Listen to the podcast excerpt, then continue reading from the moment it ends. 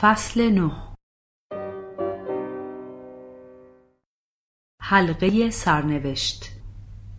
اتاق نمایش زندگی های بعد. محل انتخاب جسم برای زندگی بعد محوطه دایره شکلی است مملو از میدانهای انرژی درخشان منسجم و متمرکز. همانطور که در قسمت مربوط به کتابخانه های دنیای روح توضیح دادم محل انتخاب زندگی بعد حلقه سرنوشت نامیده می شود. در این محل روح برای اولین بار با جسم بعدش آشنا می شود. سوژه ها این محل را به محوطه دایره شکلی تشبیه می کنند که بر فرازش گنبدی برپاست و در آن از کف تا سقف پرده های نمایشی تعبیه شده است. روحهایی که قرار است زندگی بعدشان انتخاب شود در محلی قرار می گیرند که از نور پروژکتورها دور و در سایه باشد. به نقل از بعضی سوژه ها در سه طرف دیگر این محل پرده های بزرگی قرار دارند. آنها مقابل آن پرده ها روی سکوی بلندی می نشینند یا می ایستند. روحها در جایی قرار دارند که می توانند پرده های بسیار بزرگی را که در مقابل و اطرافشان قرار دارد ببینند. سپس صحنه ها و حوادث زندگی بعد و افرادی را که قرار است در آن زندگی نقشی داشته باشند تماشا می کنند. صحنه های مربوط به کودکی، نوجوانی، بلوغ و پیری زندگی بعدشان روی پرده های جداگانه نشان داده می شوند. همه پرده ها در آن واحد صحنه مشابهی از زندگی بعد را منعکس می کنند. ساختار این محل طوری که روح می تواند صحنه های زندگی بعدش را ببیند و در عین حال می تواند خودش هم در آن صحنه ها حضور پیدا کند و مشارکت داشته باشد. از شنیده هایم فهمیدم که اکثر روح ها مایلند خودشان هم در بعضی از صحنه های زندگی بعدشان شرکت داشته باشند. در واقع منظور آنها این است که قبل از انتخاب نهایی جسم بعد قسمتی از حوادث بالقوه آتی را تجربه کنند. اینکه روح فقط تماشاگر صحنه های زندگی بعدش باشد یا عملا در آنها شرکت داشته باشد بستگی به خود او دارد. در اینجا هم مثل سایر تالارهای نمایش آن دنیا امکان تکرار یک صحنه یا بررسی آن با حرکت آهسته وجود دارد. خیلی ها این روش را عبور از بعد زمان و مشاهده صحنه های آینده می دانند. روح های پیشرفته تر می گویند که در اینجا می توانند با قدرت ذهنی حوادثی را که قرار است در زندگی بعد برایشان پیش بیاید کنترل کنند. در اینجا تناوب و تکرار وقایع را می توان به نحوی تغییر داد که روحها در زندگی بعد به نحو سازنده تری با آنها مواجه شوند. در اینجا لازم به تأکید است که به اعتقاد همه سوژه ها صحنه های از زندگی بعد را به آنها نشان می دهند که دیدنش برایشان مفید باشد. اما در کتابخانه های دنیای روح هرچه بخواهند می توانند ببینند. علاوه بر این وقتی سوژه ها صحنه هایی را که در تالار حلقه سرنوشت دیدند بازگو می کنند به نظرم می رسد مربوط به وقایعی است که قرار بوده در اوایل زندگی برایشان پیش بیاید. شاید به آن دلیل است که وقتی به من مراجعه می کنند زمان آن وقایع گذشته است و آنها دیگر نمی توانند از عملکردهای آیندهشان چیزی بگویند.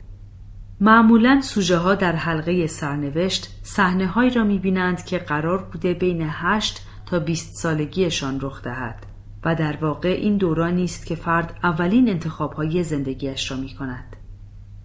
بعضی ها معتقدند در آنجا قسمت های از زندگی بعد را با جزئیات دقیق نشان می دهند و بعضی قسمت های دیگر را اصلا نشان نمی دهند. من معتقدم که آنها صحنه های دیگری را هم در آنجا دیدند ولی به دلیل فراموشی خلقتی که در همه هست به یاد نمی آورند. یکی از سوژه ها که مردی 49 ساله است گفت در آنجا صحنه هایی از چهار، شانزده و بیست و هشت سالگی این زندگی را به من نشان دادند. ولی تصور می کنم خاطرات بعد از آن سنین را از ذهنم محو کردند که به یاد نیاورم. یک سوژه معنس تجربه مشاهده صحنه های زندگی بعد را اینطور گفت.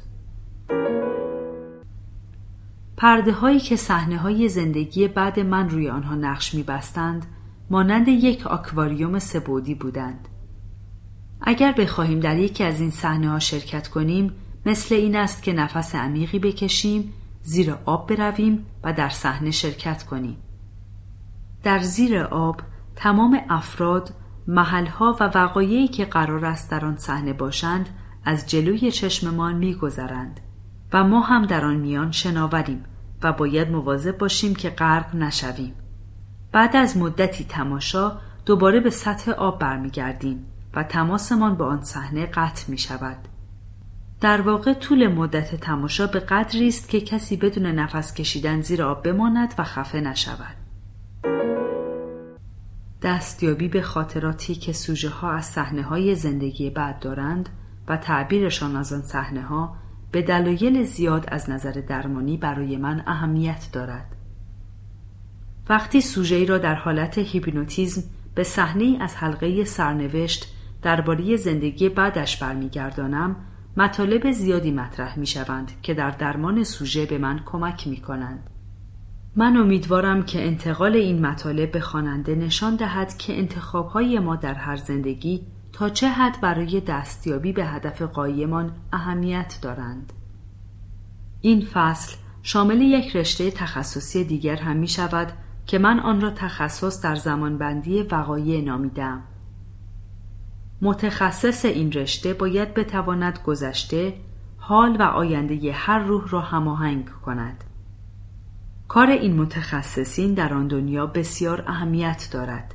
همانطور که وظیفه راهنمایان، اساتید و اعضای شورای معتمدین هم اهمیت فوق‌العاده‌ای دارد.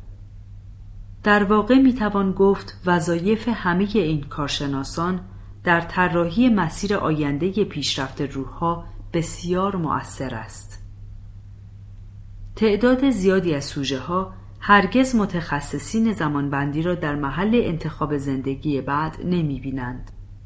آنها تصور می کنند که هنگام مشاهده صحنه های زندگی بعد جز خودشان و مسئولین نمایش کس دیگری در آنجا حضور ندارد. البته بعضی ها هم می‌گویند در آن فضا راهنماشان یا یکی از اعضای شورای معتمدین حضور دارند تا در انتخاب جسم بعدی به آنها کمک کنند. البته وقتی روحی به صحنه حلقه سرنوشت می رود تقریبا جسم بعدیش را انتخاب کرده است. در واقع راهنمایان و اعضای شورا از پیش طی جلساتی به ما کمک می کنند زندگی بعدمان را جوری انتخاب کنیم که برای پیشرفتمان مناسب باشد.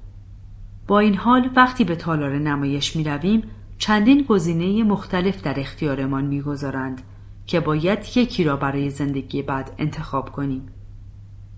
انجام این کار برای روحای مبتدی و حتی متوسط با نگرانی همراه است و به همین جهت وجود یک مشاور دلسوز مفید است.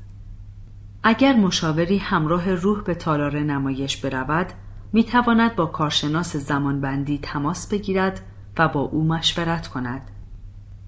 اغلب روحها شخصا این کارشناسان را نمی بینند و اگر هم ببینند مایل به ایجاد ارتباط با آنها نیستند. گزارش بعدی این موضوع را بهتر نشان می دهد. گزارش 62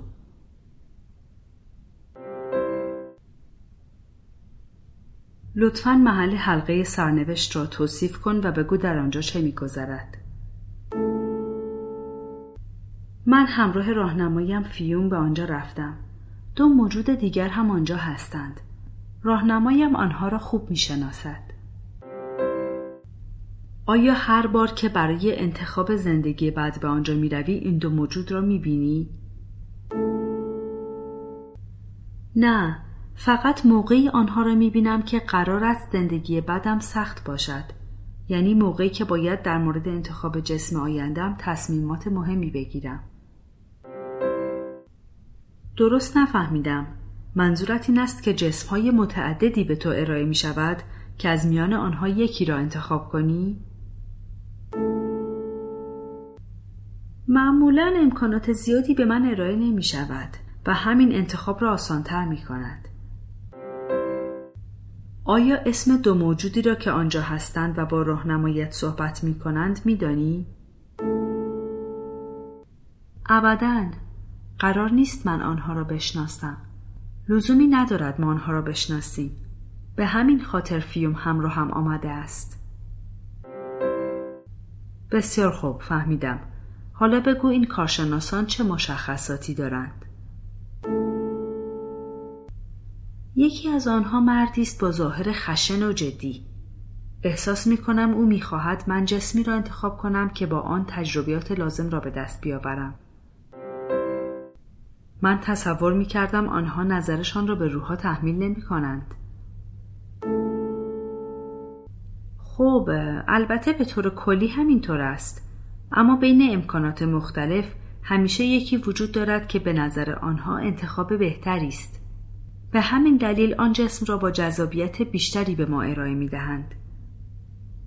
همه موجوداتی که الان نزدیک من هستند مایلند من انتخابی بکنم که برایم مفیدتر باشد. فهمیدم.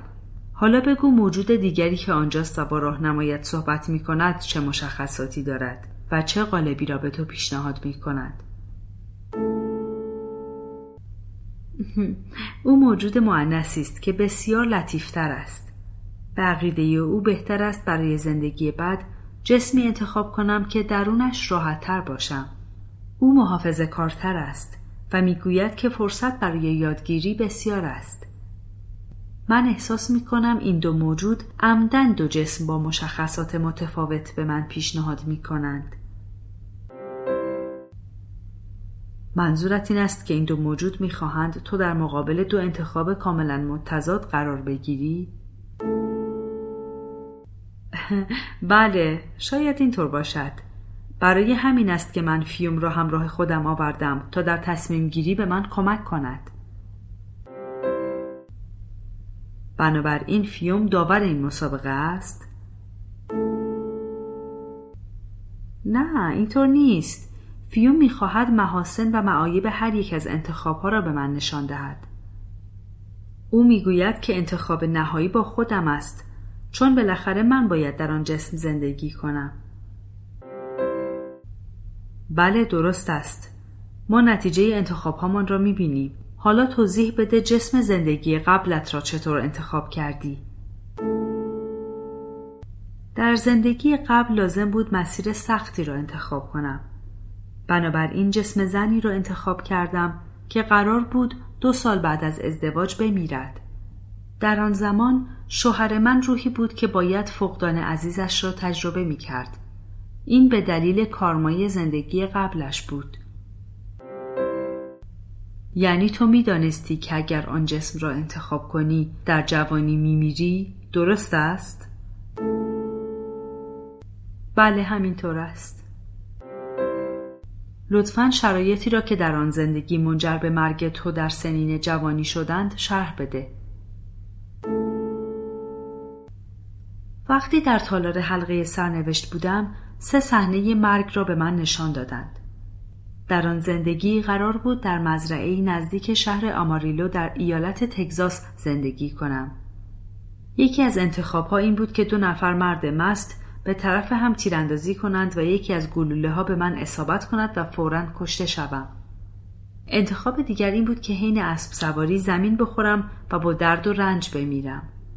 در انتخاب سوم می توانستم در رودخانه غرق شوم و بمیرم. آیا هیچ امکانی وجود داشت که تو جان سالم به در ببری؟ بله امکانی کمی وجود داشت اما در آن صورت منظور اصلی انتخاب آن جسم برآورده نمی‌شد. چه منظوری؟ در آن زندگی من و همتای روحیم انتخاب کردیم که زن و شوهر باشیم و در آن مزرعه زندگی کنیم. او نیاز داشت در آن زندگی عزیزی را از دست بدهد من به خاطر کمک به او پذیرفتم که نقش آن عزیز را ایفا کنم وقتی سه صحنه مرگ را به تو نشان دادند چه تصمیمی گرفتی من انتخاب کردم که هدف گلوله قرار بگیرم. نحوه مردن مهم نبود. فقط کافی بود در جوانی از دنیا بروم. شاید خواننده مایل باشد بداند چه رابطه میان قانون کارما و احتمالات آینده وجود دارد. کارما تنها به اعمال ما مربوط نمی شود. به درونیات ما هم مربوط می شود. یعنی افکار، احساسات و قرایز البته با رعایت قانون علت و معلول. کارما فقط شامل اعمالی که نسبت به دیگران انجام می دهیم نمی شود بلکه نیت ما را هم در بر می گیرد. گرچه احتمال کشته شدن آن زن در جوانی در آماریلو بسیار زیاد بود ولی نباید تصور کنیم که این حادثه بر لوحه سرنوشت او حک شده بود. در اینجا یکی از عوامل مؤثر روحی بود که باید در جسم آن زن جوان می بود. به هر حال روحی که قبول کرده بود در سن جوانی از دنیا برود با اختیار و اراده این کار را کرده بود. در بررسی این موضوع به این نتیجه رسیدم که الزامی نداشت آن زن در اثر اصابت گلوله حتما کشته شود. از سوژه پرسیدم آیا نمی توانست آن روز در خانه بماند و در مسیر اصابت گلوله قرار نگیرد؟ او جواب داد بله اما چیزی از درون وادارم می کرد بروم.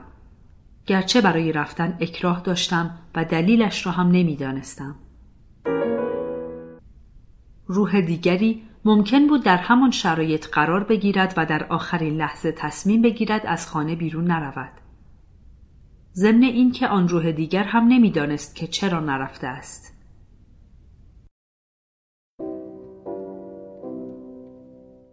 بعد زمان و انتخاب جسم بعد زمان در ورای جهان مادی به آن مفهومی که ما می‌شناسیم وجود ندارد. در این دنیاست که ما و محیط اطرافمان با گذشت هر روز مسنتر می‌شویم.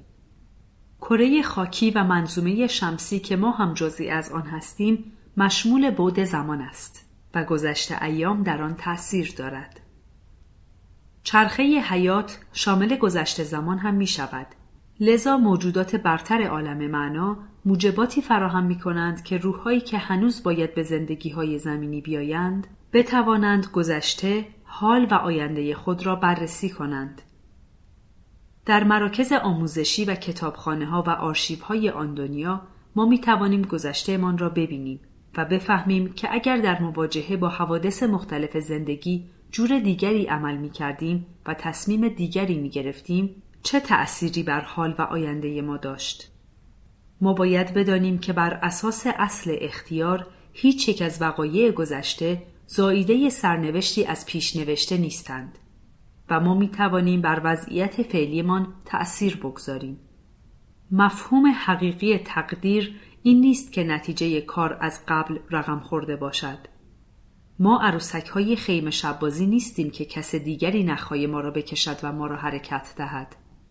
در این جهان پس از گذشت زمان وقایع و افرادی که حوادث مختلف را به وجود آورده بودند به ابدیت می پیوندند و برای همیشه در آرشیوهای کتابخانه عالم معنا ضبط می شوند.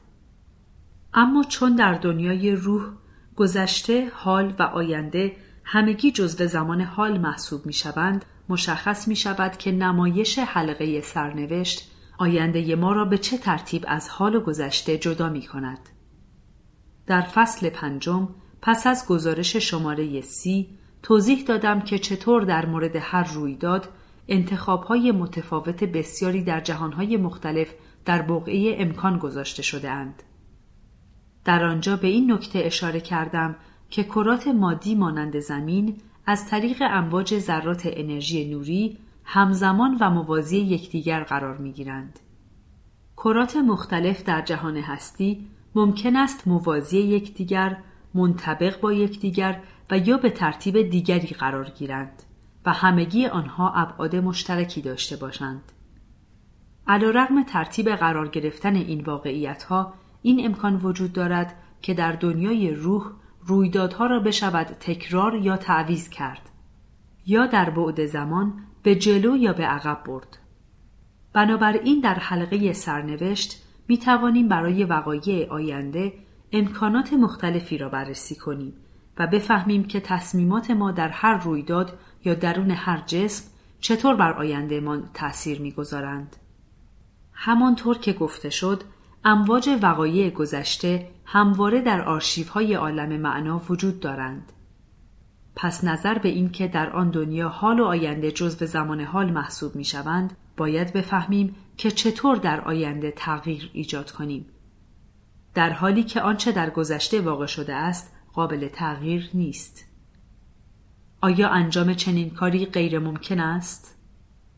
بر اساس مکانیک کوانتوم این امکان وجود دارد که ذرات نور در یک نقطه محو شوند و بلافاصله در نقطه دیگری ظاهر شوند. اگر قرار باشد هر رویدادی در بعد زمان مشمول احتمالات مختلف شود بنابراین باید به حوادث گذشته هم خصوصیتی داده شود که امکان بروز احتمالات آینده از بین نرود. من تصور می کنم در نظام هستی این مکانیزم امکان پذیر است. اما پس از سالها گوش کردن به حرفهای افراد تحت هیپنوتیزم به این نتیجه رسیدم که تعداد وقایع محتمل در آینده نامحدود نیست. نیازی هم نیست که نامحدود باشد. کافی است انتخابها به تعدادی باشد که ما بتوانیم تأثیر هر یک را در آیندهمان ببینیم و از نتیجه آن درس لازم را بگیریم.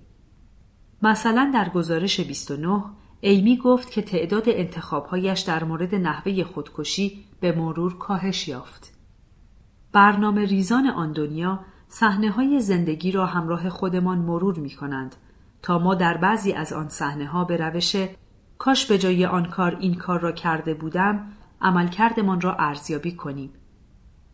در آنجا علاوه بر ما اساتید زمانبندی هم از وقایعی که هنوز پیش نیامده آگاه می شوند و میزان احتمال وقوع هر یک را بررسی می کنند.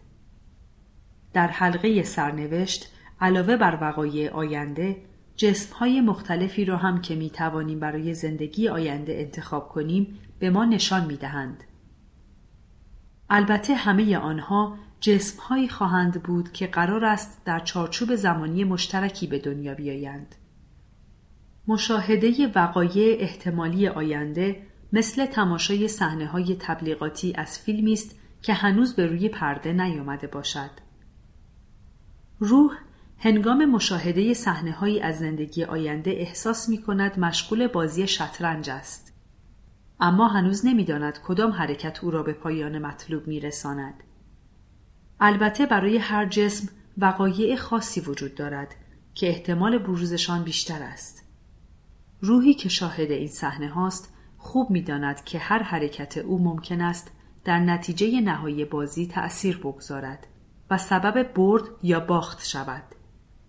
البته هیچ حرکتی به طور مطلق هدف نهایی را رقم نمی‌زند. روحها می‌دانند در این بازی شطرنج هر حرکت بدی را می توانند با حرکات خوب بعدی جبران کنند. راستش را بخواهید من معتقدم به همین دلیل است که این بازی تا این حد برای روحها جالب و جذاب است. نتایج حاصل از هر زندگی بستگی به نحوه استفاده از اختیار در انتخابهای مختلف دارد. همانطور که گفته شد قانون علیت بخشی از کارمای هر کس است. کارما موقعیت ها را به وجود می آورد. اما پایداری و تحمل فراز و نشیب هاست که سرنوشت نهایی روح را تعیین می کند. گزارش سوژه های مختلف از نمایش حلقه سرنوشت شبیه به هم است. جنبه آموزشی بازدید از این فضا برای همه روحها شگفت انگیز است. گرچه در آنجا وقایع تنها یک زندگی بعد را به ما نشان می دهند. اما تماشای همان یک زندگی هم به عنوان بخشی از موجودیت ما بسیار آموزنده است.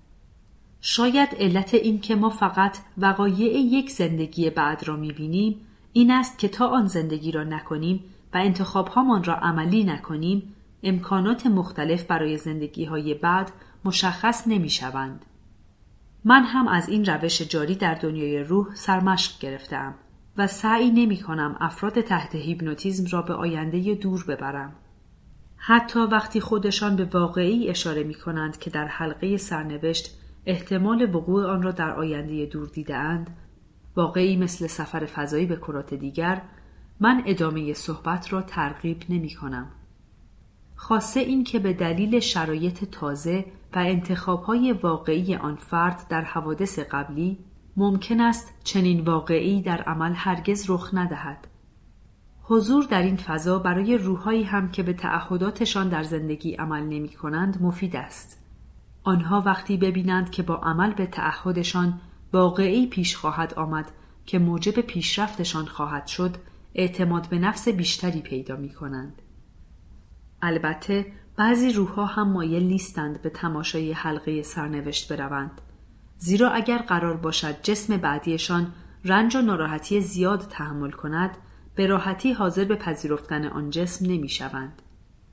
اما اغلب آنها معتقدند که حضور در آن فضا به روح نشان می دهد چه احتمالاتی در انتظار اوست و لذا در مواجهه با آن احتمالات غافلگیر نخواهد شد. یکی از مواردی که کار را مشکل می کند انتخاب جسمی است که گرایش به همجنس داشته باشد.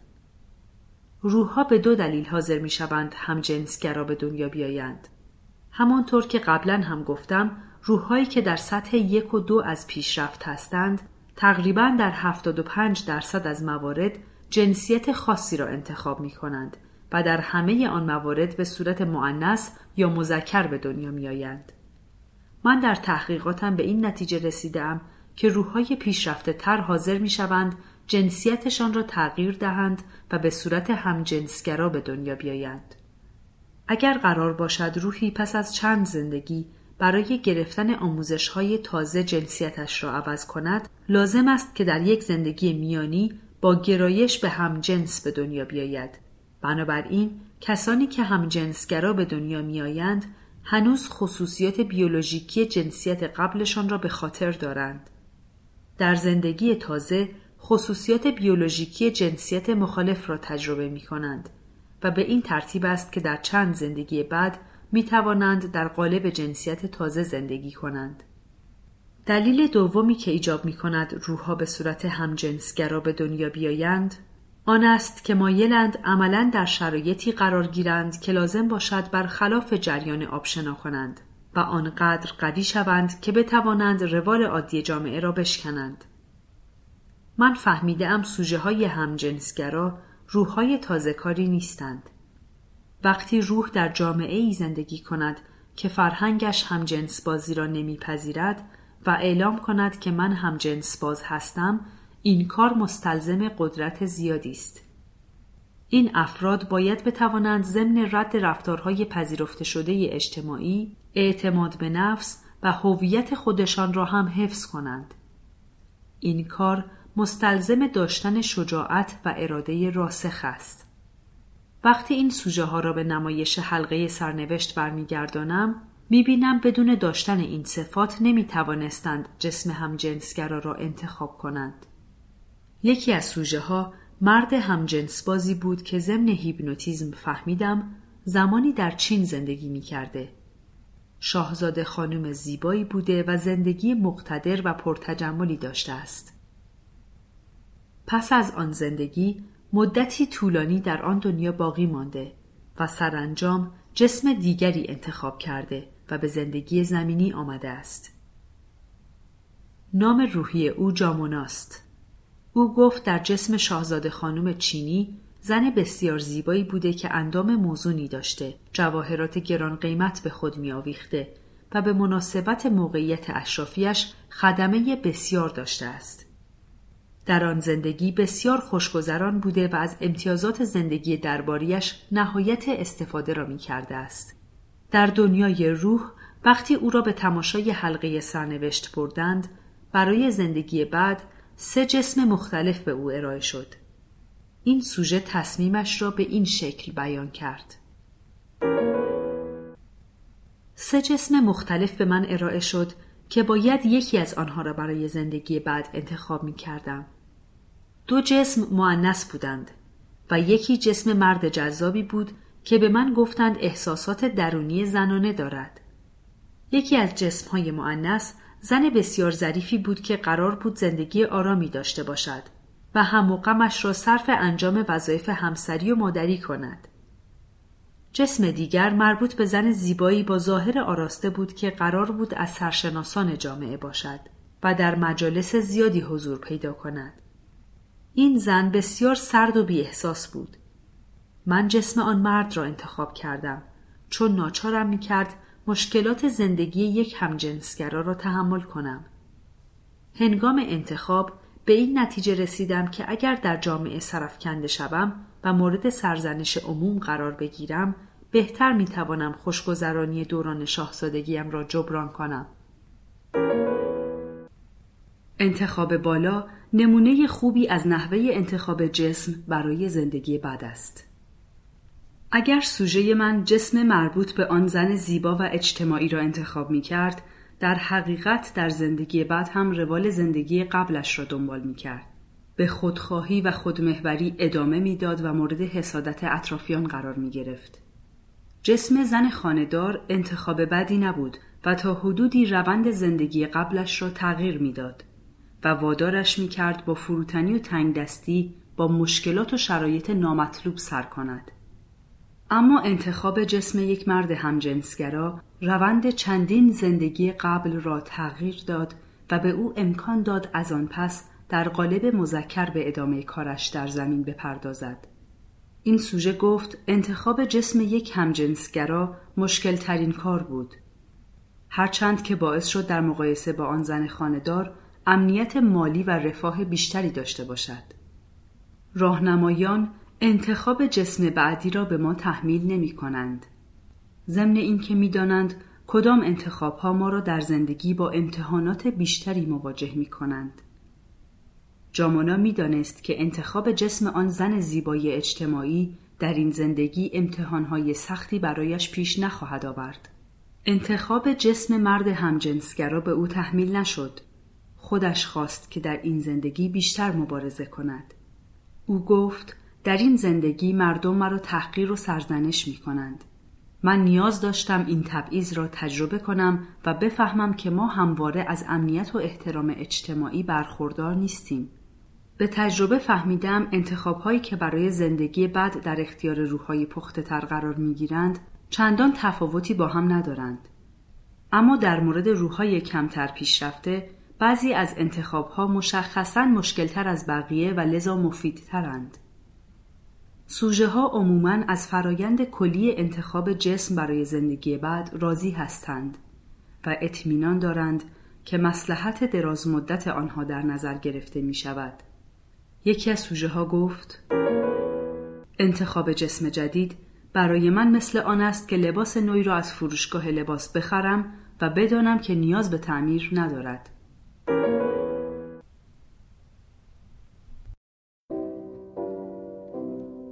متخصصان بعد زمان گاه سالها میگذرند و من حتی به یک روح که در آن دنیا کارآموز بعد زمان باشد بر نمی‌خورم.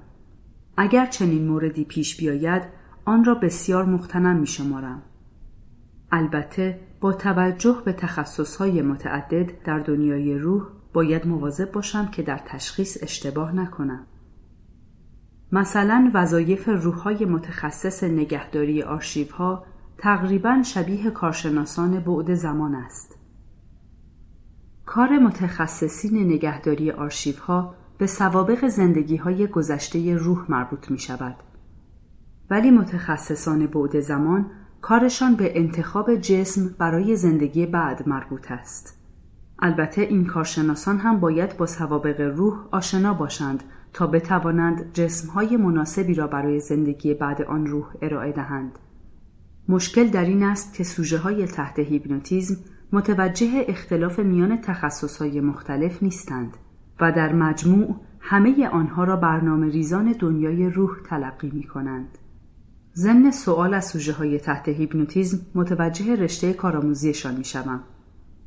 گاهی هم که می خواهم با سوالاتم جزئیات بیشتری کسب کنم آنها یا اکراه دارند از اینکه اطلاعات را به من منتقل کنند یا واقعا خودشان هم چیزی نمی‌دانند. خواننده با مطالعه گزارشات سوژه ها ممکن است تعجب کند که چرا بعضی سوالات مهم را از آنها نپرسیدم تا موضوعات مبهم کاملا روشن شود. باید بدانید که گاه اشکال از من نیست. چه بسا سوالات دیگری هم پرسیدم اما چون جوابها ابهام را برطرف نمی کرده است در این کتاب نیاوردم برعکس گاهی هم سوالات بسیار عادی من از سوژه نکات مهمی را روشن کرده است گزارش زیر مربوط به روحی به نام اوبیدوم است که در زندگی فعلی مهندس است من گزارش را از جایی شروع کردم که داستان جالب شده است گزارش 63 در فاصله بین دو زندگی زمینی در آن دنیا چه فعالیتی برایت جالب است؟ من بعد زمان در کره زمین را بررسی می کنم. قصدت از این کار چیست؟ من علاقه دارم که در رشته تخصصی بعد زمان مهارت پیدا کنم. یعنی بتوانم از بعد زمان عبور کنم. یعنی از دنیای روح که بعد زمان درش مطرح نیست بتوانم با در نظر گرفتن نظم زمانی فعالیت روحهایی که در جسم هستند با آنها ارتباط برقرار کنم. با این کار در تعیین جسم بعدی به برنامه ریزان هم کمک می کنم. کارآموزی تو به چه صورت پیش می رود؟ پیشرفتم سریع نیست. من کارم را در این رشته تازه شروع کردم و به آموزش زیادی نیاز دارم. چرا تو را برای این رشته انتخاب کردند؟ درست نمی‌دانم. حتی تصور نمی کنم در این رشته استعداد داشته باشم. شاید علتش این باشد که هنگام آموزش با همگروه هایم مربیان متوجه شدند من در کار با انرژی کمی مهارت پیدا کردم. مگر همه روحها این مهارت را ندارند؟ نه بعضی خلاقیت بیشتری دارند. چرا خلاقیت در کار با ذرات انرژی برای این تخصص لازم است؟ کسانی که در رشته بعد زمان کار می کنند باید بتوانند با استفاده از خلاقیتشان ابتدا مدل های کوچکی خلق کنند تا بعدها بتوانند در اندازه واقعی با آنها کار کنند. چه مدل هایی؟ مثلا مدل یک استخر پر از بخار یا یک محلول در حال جوشش یا چراغ های چشمک زن نئون. نمی‌توانم درست توضیح بدهم. فکر می کنم حرفایم برای شما مبهم است. اشکالی ندارد. حالا بگو در کجا کارآموزی می‌کنی؟ معلمت کیست؟ و اصولا منظور از کارشناسان بعد زمان چیست؟ آموزش بعد زمان در ساختمانی به شکل یک معبد صورت می‌گیرد. ما آنجا را معبد زمان مینامیم. در این مکان مدرسین به ما یاد می‌دهند که چطور از توالی انرژی برای خلق وقایع استفاده کنیم. منظورت از توالی چیست؟ هر مقطع از زمان به صورت توالی انرژی وقایع است منظورت را نمی‌فهمم بیشتر توضیح بده ذرات انرژی در یک میدان واحد منقبض و منبسط می شوند و به این ترتیب بعد زمان به وجود می آید. ما باید بتوانیم جریان این انقباض و انبساط را کنترل کنیم. شبیه بازی با کشهای لاستیکی است. باز هم درست نفهمیدم. آیا منظورت این است که شما با این کار می توانید وقایع گذشته، حال و آینده را تغییر دهید؟ نه، من فقط می توانم توالی انرژی را با دقت تحت نظر بگیرم. مثل پلیسی که سرعت حرکت راننده ها در جاده را زیر نظر می گیرد و برای انجام این کار خودش هم به ناچار گاهی با سرعت و گاهی آرامتر حرکت می کند. یا اینکه در گوشه توقف می کند. انقباز انرژی سبب افزایش سرعت می شود. برعکس انبساط انرژی سرعت ما را کم می کند. در واقع ما هیچ چیز را خلق نمی کنیم. فقط وقایع را به دقت زیر نظر می گیریم. ابتدا چه کسی این سکانس های زمان را به وجود آورده است؟ من چه می‌دانم؟ از کجا بدانم؟ در مرحله که من هستم فقط یاد می‌گیریم به عنوان جزء بسیار ناچیزی در درون این سیستم عظیم فعالیت کنیم. راستش را بخواهی من باز هم گیج هستم. البته می‌دانم که سعی داری توضیحاتت را حتی المقدور واضح بیان کنی. اصولا بگو فایده کارآموزی بود زمان چیست؟ مثلا یک مأموریت به من واگذار می شود هر انتخاب روح در مورد وقایع زندگیش معنای خاصی دارد. نتیجه عملی کارهای ما و افکار و اعمال دیگران هم مربوط می شود انگار همه آن افکار و اعمال در رودخانه زمان شناورند. آیا می توانیم بگوییم نحوه وقوع این وقایع همان اعمال خودمان و خاطرات آن اعمال است؟ بله شاید اینطور باشد. ذرات انرژی به حافظه هم مربوط می شوند بیشتر توضیح بده. انرژی حامل افکار و خاطرات در هر توالی است و این ذرات هرگز فراموش نمی شوند و به عدم نمی روند. کانالی که زمان در آن شکل می گیرد با فکر ایجاد می شود. یعنی ایدهی در فکر ما شکل می گیرد پس از آن به وقوع می پیوندد و سپس خاطره آن برای همیشه باقی می ماند. همه این ماجرا چطور در درون توالی ثبت و ضبط می شود؟ از طریق ضبط ارتعاش هر ذره انرژی و این همواره قابل بازیافت است. آیا یک توالی در همه واقعیت های مختلف وجود دارد؟ بله، گاهی همین توالی ها روی یکدیگر تأثیر می‌گذارند و با هم ترکیب می شوند. همین باعث می شود تحقیقاتمان جالب تر شود و مهارت هامان به کار آید. هر صحنه حادث شده را در هر زمان می شود بازیابی و بررسی کرد. اوبیدوم من در این مورد به توضیحات بیشتری نیاز دارم تا مطلب را درست بفهمم. خیلی چیزها را من نمی‌توانم درست بیان کنم. ذرات انرژی که عامل وقوع رویدادها در بعد زمان هستند به صورت ارتعاشات و جایگزینهای مختلفی وجود دارند. مجموعه اینها تاریخ بشریت را می‌سازند و برای پیشرفت نوع بشر و زندگی روحها در قالب جسم مفیدند. منظورت از جایگزین های مختلف چیست؟ ما بررسی می‌کنیم که چه وقایعی سازنده بودند کدام یک بهتر یا بدتر بودند و چه مسیری برای ادامه مناسب تر است راستش رو بخواهی خود من هم در این زمینه تازه کار هستم و همه چیز را کاملا درک نمی کنم. من فقط صحنه های واقع شده در گذشته را نظارت می کنم. منظورت این است که آنچه در بود زمان هست الزاما وجود خارجی ندارد و ماندگار نیست مگر آنکه به لحاظی برای آینده بشریت آموزنده باشد بله وضعیت های مختلف موجب انتخاب های مختلف می شوند و بعد از مدتی تفاوت میان وضعیت ها و انتخاب ها آنقدر کم می شود که دیگر خاصیت آموزشی ندارند از حرفهایت اینطور می‌فهمم که هنوز به مرحله نرسیده که در شکلگیری آینده نقش داشته باشی. نظرت نسبت به کار خودت چیست؟ من خودم رو باستانشناس بعد زمان می‌دانم. مأموریت من شامل افراد و وقایع گذشته و حال است. آینده برای من مبهم است. شفاف نیست. توالی ها مشخص نیستند. خلاصه همانطور که گفتم فعلا من باستانشناس بود زمان هستم دوره کارآموزی تو از کی شروع شد؟ از زمانی که به من گفتند در معبد بعد زمان حاضر شوم و در جلسات شرکت کنم چند روح دیگر با تو در آنجا کار می کنند؟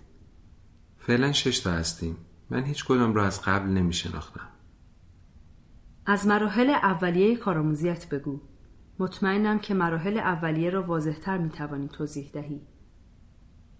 ابتدا مرا به جهانی فرستادند که اسمش گالات بود. گالات جهانی مادی است و جغرافیای آن شبیه زمین است. آن جهان زمانی تمدن بسیار پیشرفته ای داشته است. تکنولوژی ترقی کرده بود و سکنه آن می توانستند به آسانی به سیارات دیگر مسافرت کنند. همین امر سبب سقوط آنها شد. در حال حاضر در آن دنیا هیچ نوعی از حیات هوشمند وجود ندارد. نمی‌فهمم چرا تو را به این سرزمین مرده فرستادند. نه آنجا مرده نیست. فقط خالی از سکنه است. وقتی برای کارآموزی وارد آنجا شدیم جسمی شبیه به ساکنین باستانی آن دنیا به ما دادند. بیشتر به خیلی جالب است. آنها آدمهایی به رنگ زرد مایل به سبز بودند. بلندقد اما بدون اسکلت و مفصل. چشمهای درشتی شبیه چشمهای حشرات داشتند. مختصاتی که می‌گویی شباهتی به مختصات آدمهای اینجا ندارد. پس چرا با آنها آدم می‌گویی؟ ساکنین آنجا بسیار باهوش ولی در عین حال نادان بودند. مثل خیلی از آدمهای کره زمین. فکر می‌کردند که فناناپذیر و همواره ماندنی هستند. اصلا چرا شما را به آنجا بردند؟ در آنجا که خبری نیست.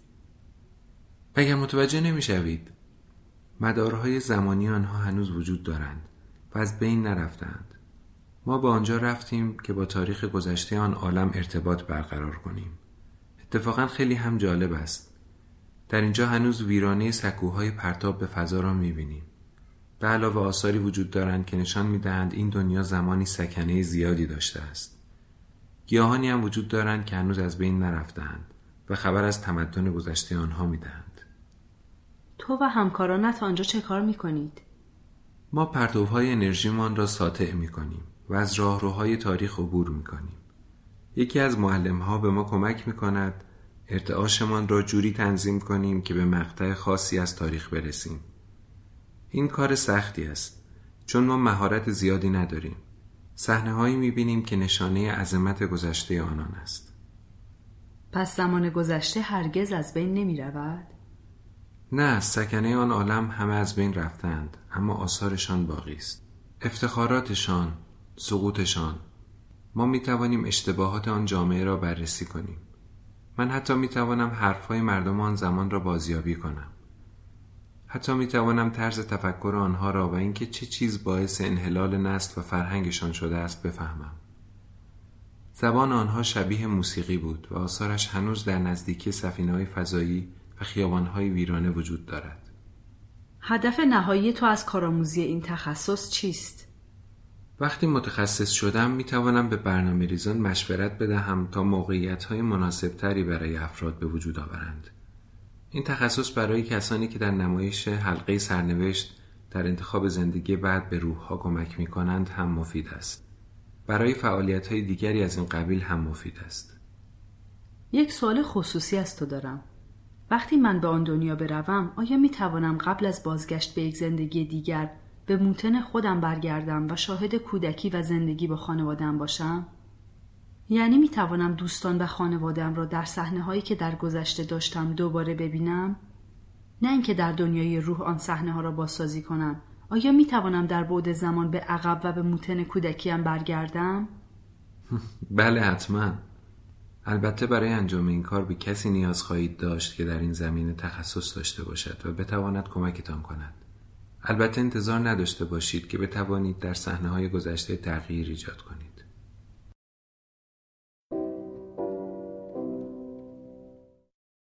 اختیار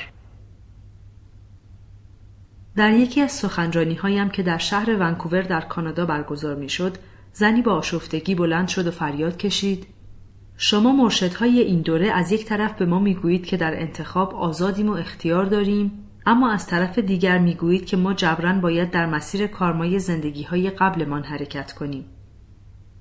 من نمی‌دانم بالاخره کدام یک از اینها درست است. احساس می کنم در زندگی هیچ اختیاری ندارم و نیروهای دیگری زندگیم را رقم می‌زنند که خودم هیچ تسلطی بر آنها ندارم. خلاصه که زندگی من پر از رنج و ناکامی است. بعد از اتمام سخنرانی کنار این زن نشستم و با او گفتگو کردم. فهمیدم پسر 19 ساله ای داشته که اخیرا در یک حادثه موتورسیکلت سواری کشته شده است. مردم تصور می کنند اختیار و سرنوشت در تضاد با یکدیگر هستند.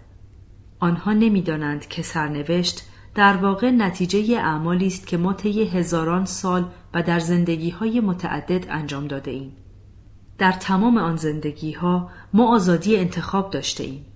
زندگی فعلی ما تظاهر تجربیات خوشایند و ناخوشایند همه گذشته ماست. بنابراین ما محصول همه انتخاب های قبلی خود هستیم. علاوه بر این امکان دارد عمدن خودمان را در موقعیت فعلی قرار داده باشیم تا در مواجهه با امتحانات این زندگی قوی تر شویم منتها ذهن آگاه ما این حقیقت را به یاد نمی آورد. دلایل بسیاری وجود دارند که به واسطه آنها ما در حال حاضر در این جسم خاص زندگی می کنیم. این مادر اعتراف کرد که پسرش از سرعت لذت می برده و خطر کردن به او نشعه خاصی می داده است. در بخش قبلی همین فصل با مفاهیم بعد زمان و احتمالات آینده آشنا شدیم. اکنون با توجه به آن مفاهیم بجاست مطالبی هم راجع به جبر و اختیار در زندگی مطرح کنیم. اگر قرار بود همه چیز از قبل رقم خورده باشد، دیگر زندگی های متوالی معنی نداشت. در توضیح مقاطع زمانی گفتم که بود آینده در واقعیت های متعددی تبلور پیدا می کند.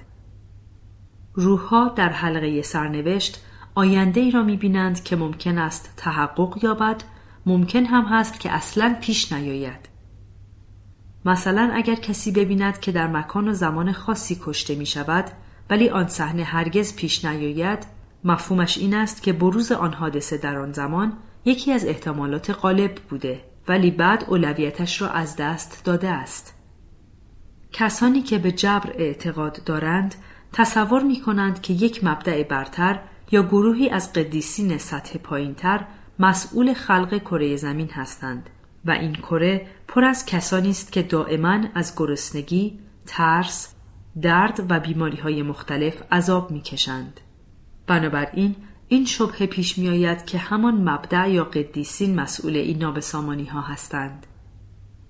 ما در شرایطی زندگی می کنیم که زلزله، طوفان، سیل، آتش فشان و سایر سوانه طبیعی دائما زندگی ما را تهدید می کنند و ظاهرا ما هیچ تسلطی بر آنها نداریم. من بارها اشاره کرده ام که به نقل از سوژه ها کره زمین مدرسه بسیار مشکلی است. در اینجا درس مهم این است که با حوادث جمعی یا انفرادی مواجه شویم. در مقابلشان ایستادگی کنیم، رشد کنیم و به حرکتمان به سوی مقصد ادامه دهیم. البته ما برای مواجهه با این نابسامانی ها امکانات دفاعی لازم را هم داریم. امکان استفاده از غریزه تنازع بقا در ما گذاشته شده است. ممکن است بعضی از حوادث جنبه تنبیه داشته باشند اما عدالت هم مطرح است که معمولا برای ما ناخوشایند است. ترس وقتی بر ما مستولی می شود که خودمان را از نیروی روحیمان جدا بدانیم. قبل از آمدن به این زندگی از بسیاری از حوادثی که قرار بود برایمان رخ دهند خبر داشتیم و خاصه برای انتخاب آنها دلایل کافی داشتیم. همانطور که در گزارش شماره 62 دیدیم حوادثی که سبب مرگ جسم می شوند از نظر روح اتفاقی نیستند. سوژه گزارش 62 خودش انتخاب کرده بود در تگزاس به ضرب گلوله کشته شود.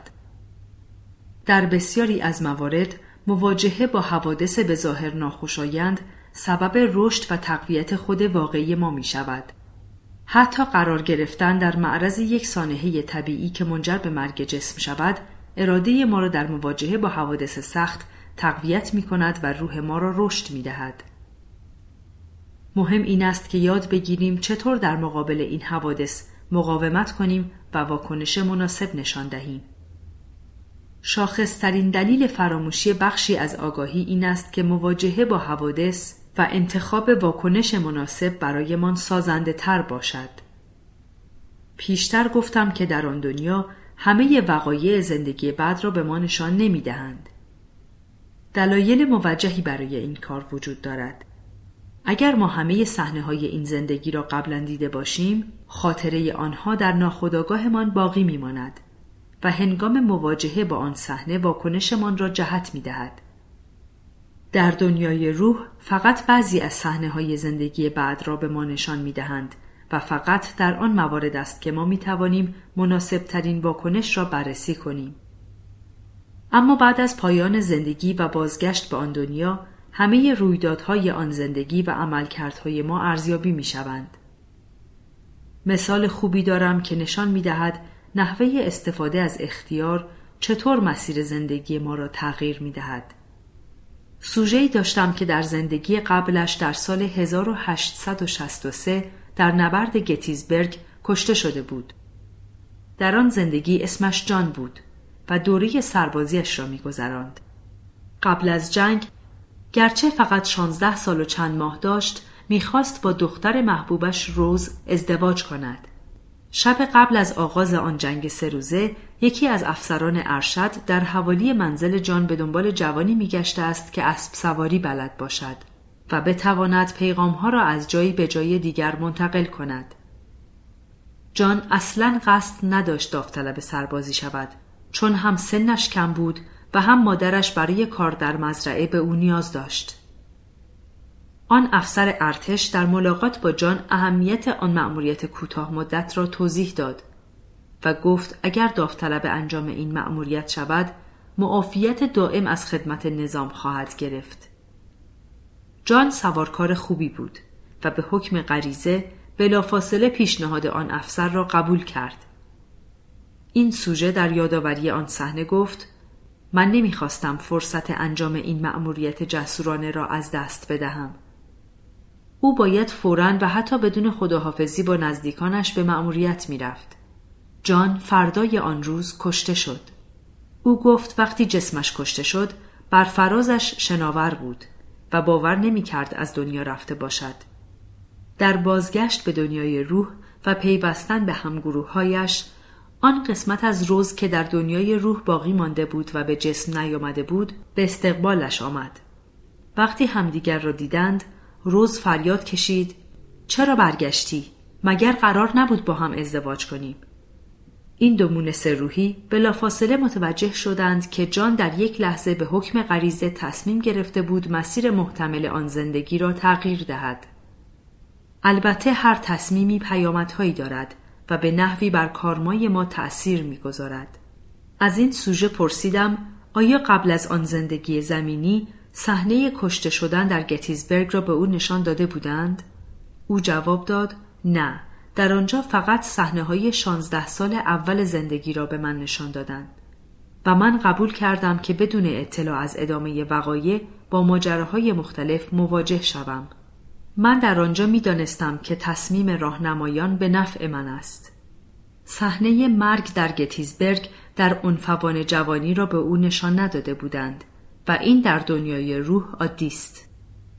البته در مواردی هم برنامه ریزان آن دنیا محتمل ترین صحنه های زندگی بعد را به ما نشان می دهند و ما را آزاد می گذارند در صورت تمایل داوطلب مواجهه با آن تجربیات شویم.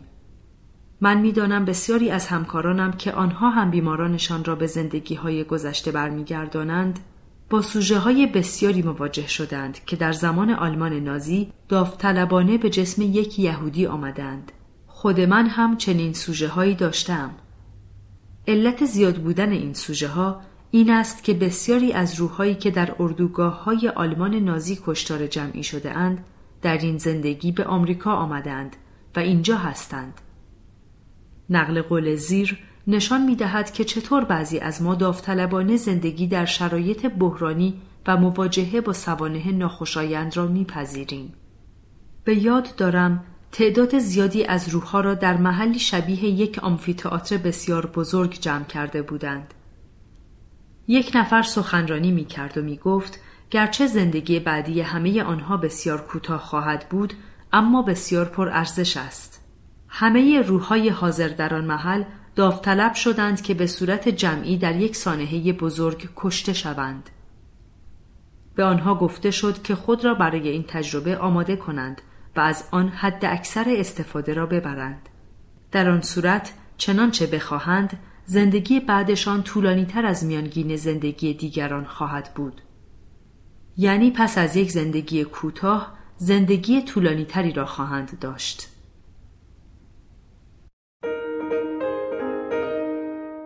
گزارش 64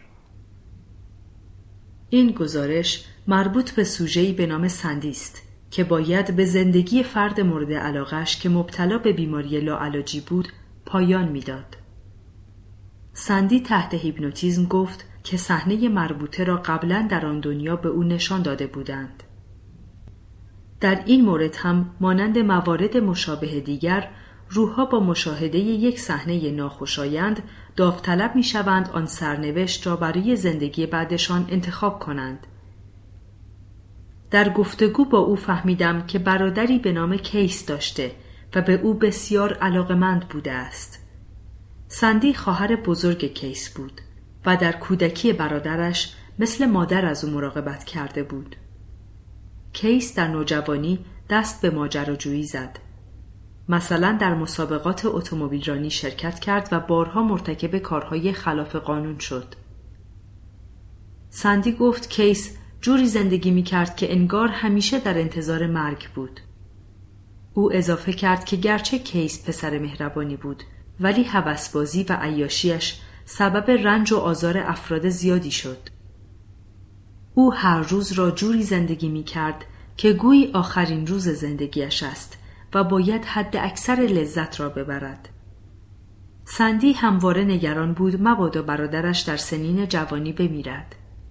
بعد از مدتی معلوم شد که کیس به بیماری ALS مبتلا شده است. علامت این بیماری این است که بیمار دچار فلج عضلات می شود و ظرف دو سال می میرد.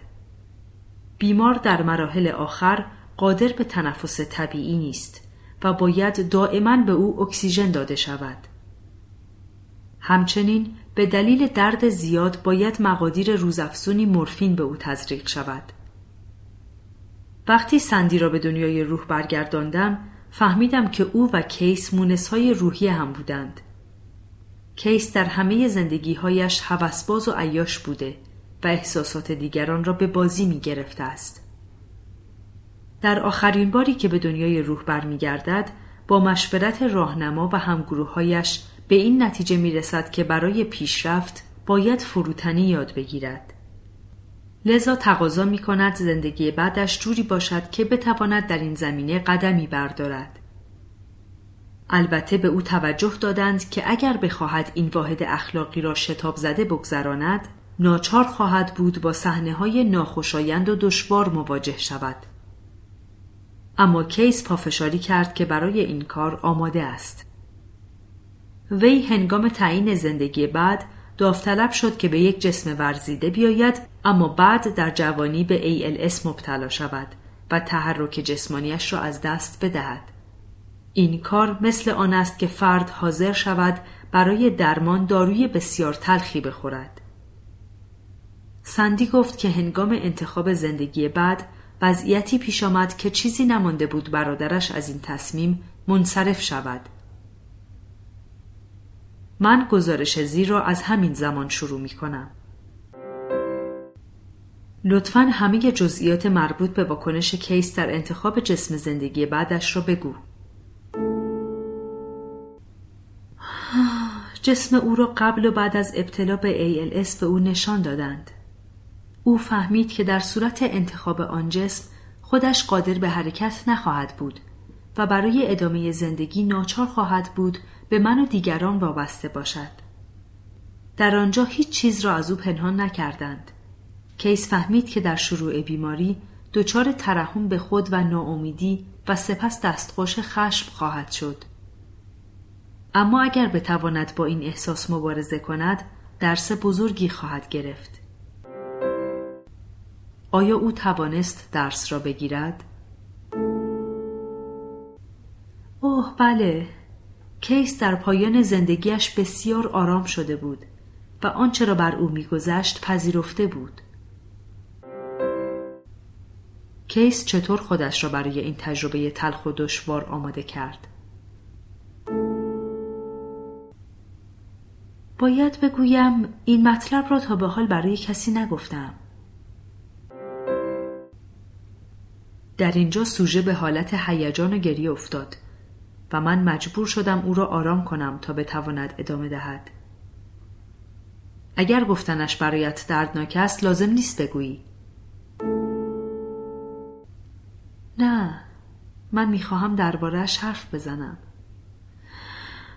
آه، وقتی قرار شد ما دو نفر به این زندگی زمینی بیاییم من آماده شدم که به عنوان اولین فرزند خانواده به دنیا بیایم کیس گفت حاضر است درد زیادی را تحمل کند به شرط آنکه در مرحله فلج کامل و وقتی دیگر قادر به تحمل نیست من داوطلبانه دستگاه های ادامه حیات مصنوعی را قطع کنم و بگذارم او بمیرد. قرار شد تو این کار را در بیمارستان انجام دهی؟ در آن دنیا ما برنامه ریزی کرده بودیم که در هر زمان و مکانی که لازم باشد این کار را انجام دهم. ولی خوشبختانه اوضاعی پیش آمد که هفت هفته قبل از آن مرحله برادرم را از بیمارستان مرخص کردند و ما او را به خانه آوردیم. این باعث شد برنامه ما راحت تر انجام شود. آیا او فقط درد داشت؟ مگر نمی‌شد به او مسکن قوی بدهند؟ تأثیر مورفین تا حد معینی است. در هفت هفته آخر علیرغم چادر اکسیژن و مسکنهای قوی او درد زیادی می‌کشید. ریه هایش طوری از کار افتاده بود که حتی قادر به تکلم یا حرکت نبود. فهمیدم. حالا بگو در آن دنیا تو و کیس برای انجام این کار چه برنامه تنظیم کردید؟ من و کیس در آنجا عملا وضعیت روزهای آخر را تمرین کردیم.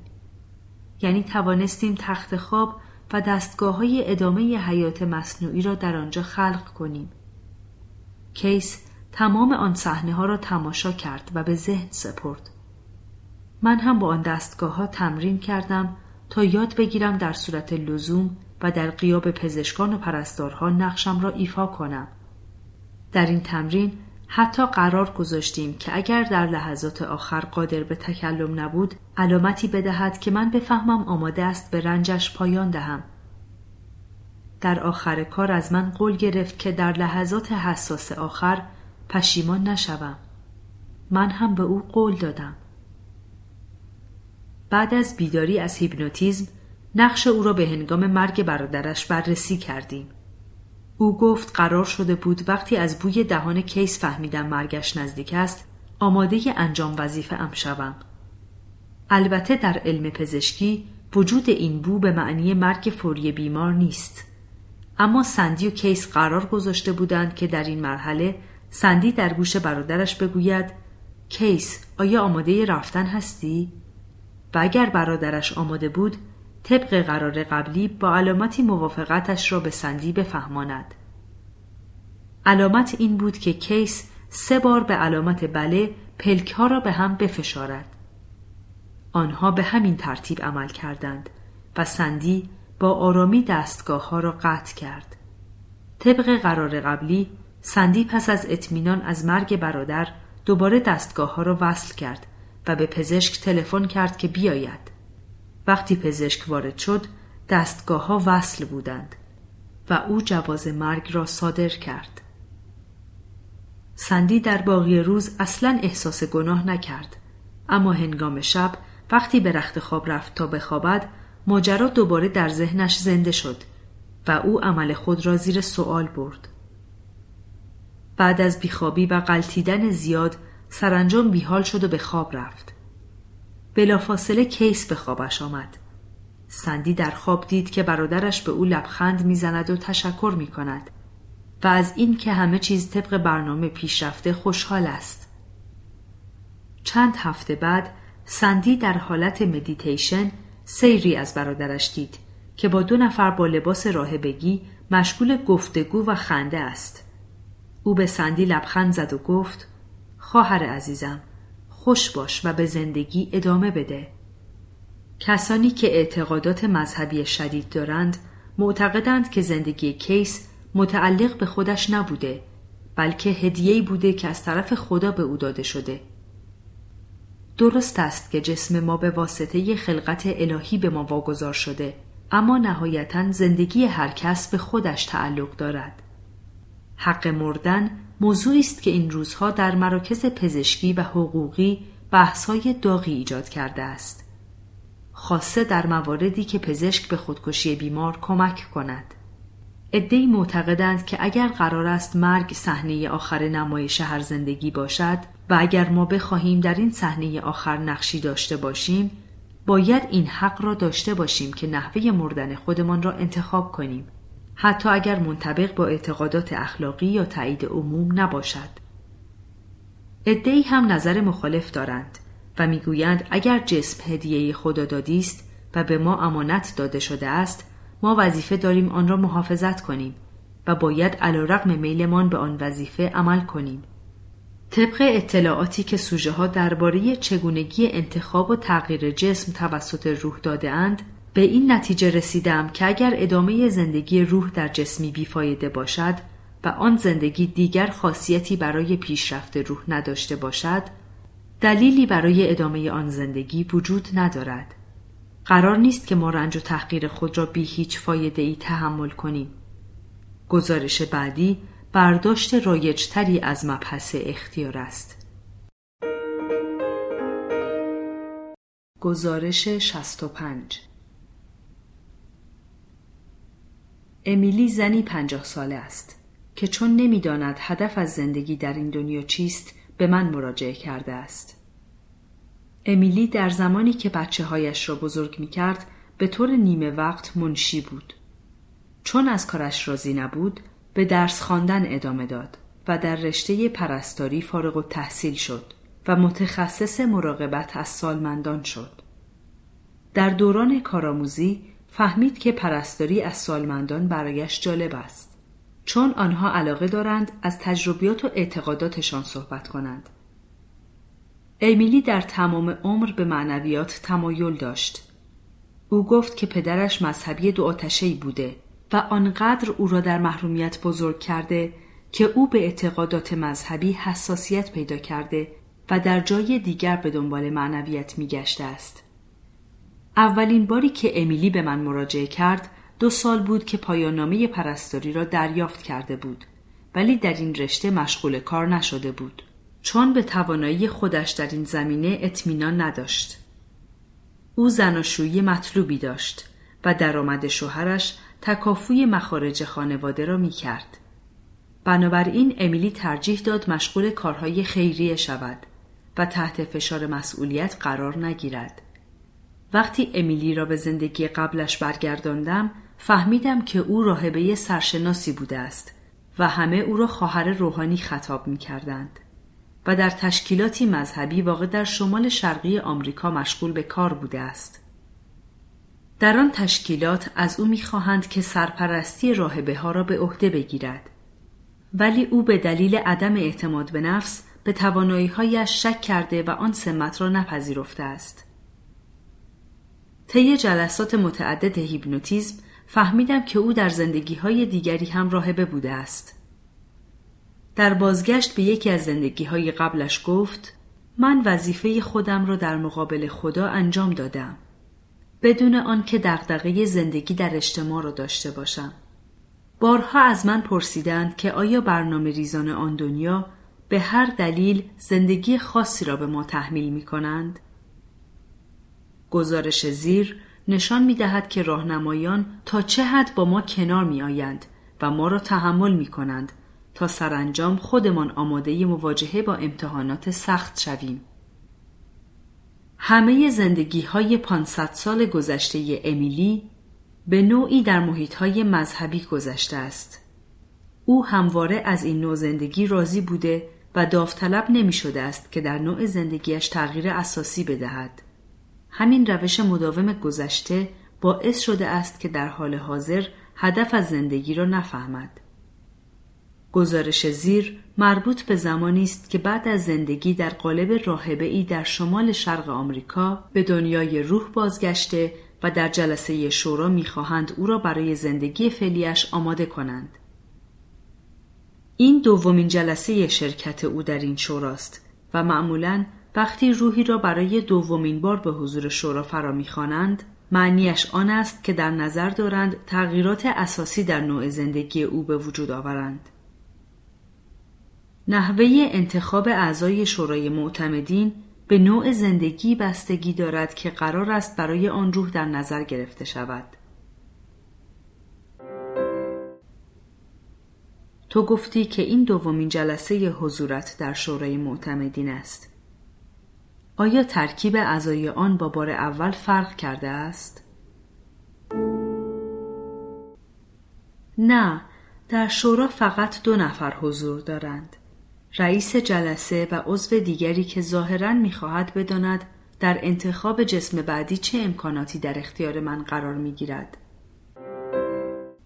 خب، قبلا درباره جلسه اول شورا صحبت کردی و گفتی پس از زندگی در جسم خواهر روحانی در دنیای روح برایت چه اتفاقی افتاد؟ حالا بگو قبل از آن که به محل تعیین جسم برای زندگی بعد بروی چه می شود؟ اعضای شورا می‌خواهند بدانند آیا در مورد قصور خودم در زندگی های 500 سال گذشته فکر کرده ام؟ و فهمیدم که انزوا و دوری از اجتماع برای مزر است و حالا آیا حاضرم در اجتماع حضور پیدا کنم یا نه؟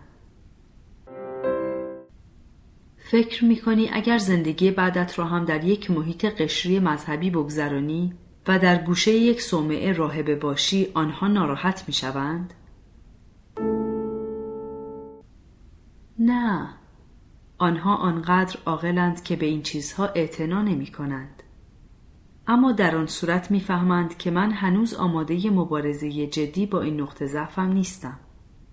اعضای شورا همواره با بردباری و محبت برخورد می کنند.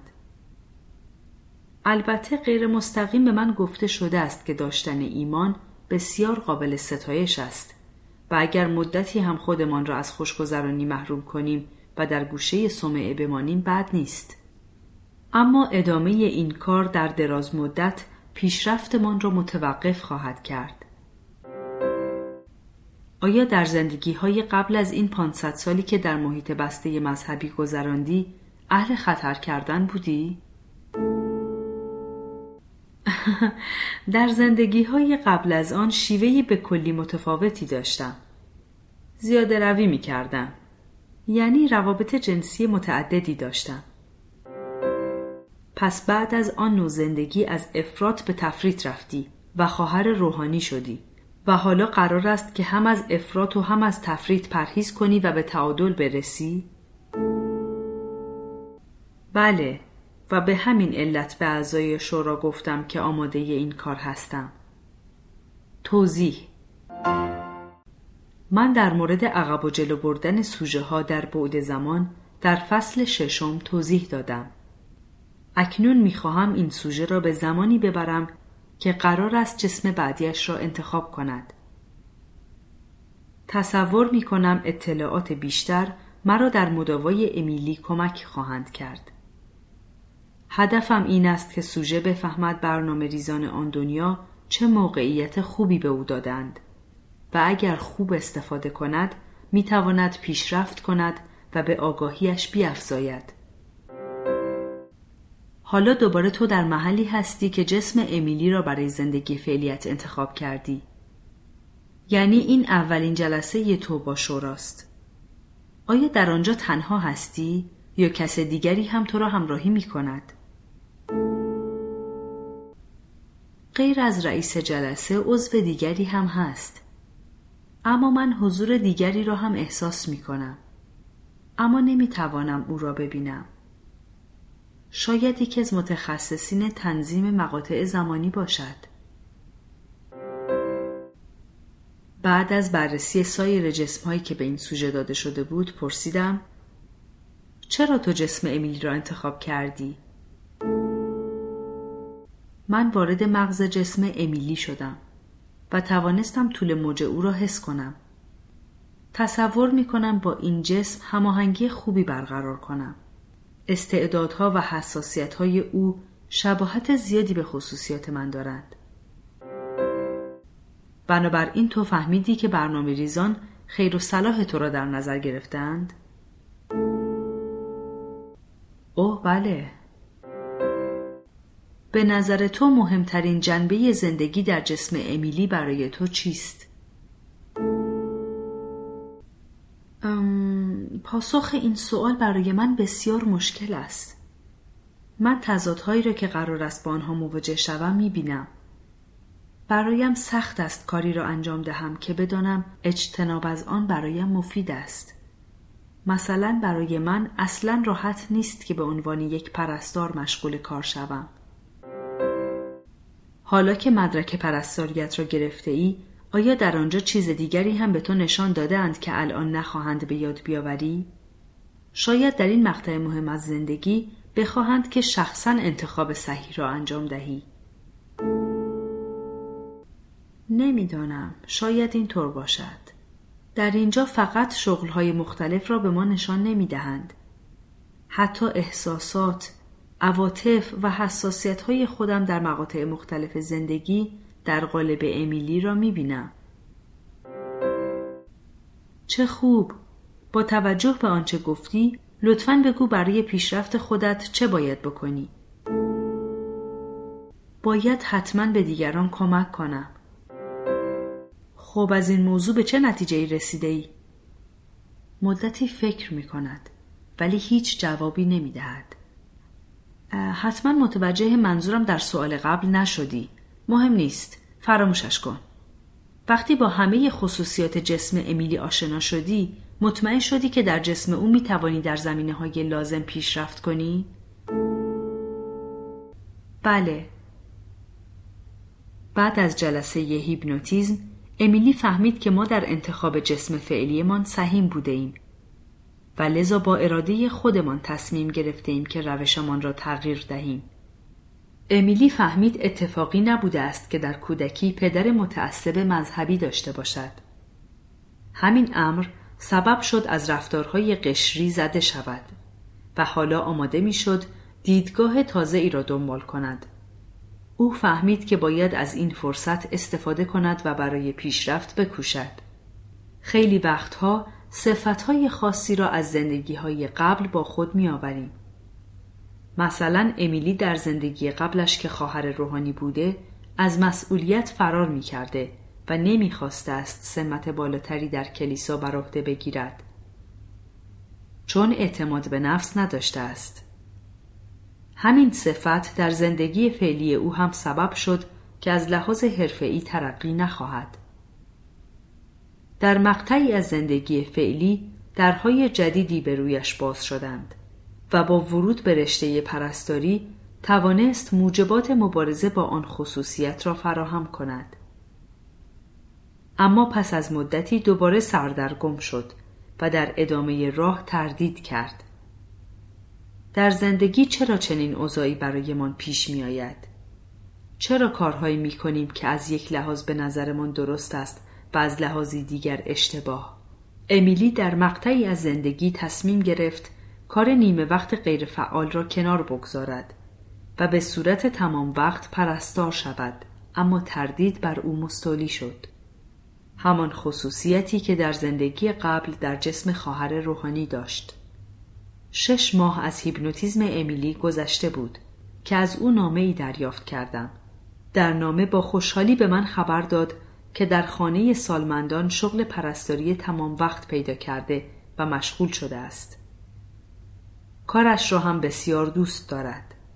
گردانندگان خانه سالمندان از پرستاران می‌خواهند حتی المقدور با بیماران برخورد معنوی داشته باشند و به تسلای تنهایی ناتوانی و افسردگی آنها کمک کنند. امیلی در نامش نوشته بود که این جنبه معنوی کارش بسیار خوشایند و رضایت بخش است. من نمی‌گویم که موفقیت امیلی فقط به خاطر مراجعه به مطب من حاصل شد. چون پیش از آن گامهای اول را در تغییر مسیر زندگیش برداشته بود. او فقط نیاز داشت که کسی دلگرمش کند و در ادامه راه تشویقش کند. درست است که پنجاه سال از عمرش گذشته ولی بالاخره توانسته است گام مهمی در جهت برطرف کردن یکی از نقاط ضعفش بردارد. قصدم از ارائه گزارش امیلی این نیست که از روش های سنتی مذهبی انتقاد کنم و بگویم که 500 سال زندگی او به خاطر ایفای نقش خواهر یا پدر روحانی به هدر رفته است. تصور می کنم آن سالها و آن تجارب فوایدی داشتند و او توانسته است به وظایف معنویش عمل کند. امروزه او به جایی رسیده است که چنان تجربیاتی دیگر برایش ارضا کننده نیستند و باید مسیر دیگری را در پیش گیرد. ما با استفاده از اختیاری که به ما داده شده است در کارمایمان تأثیر می‌گذاریم.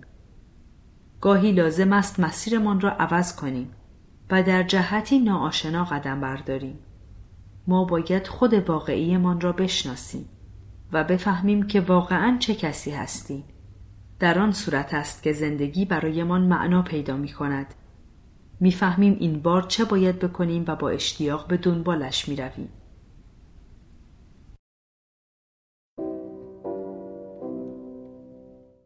روحهای جوان از دست دادن فرزند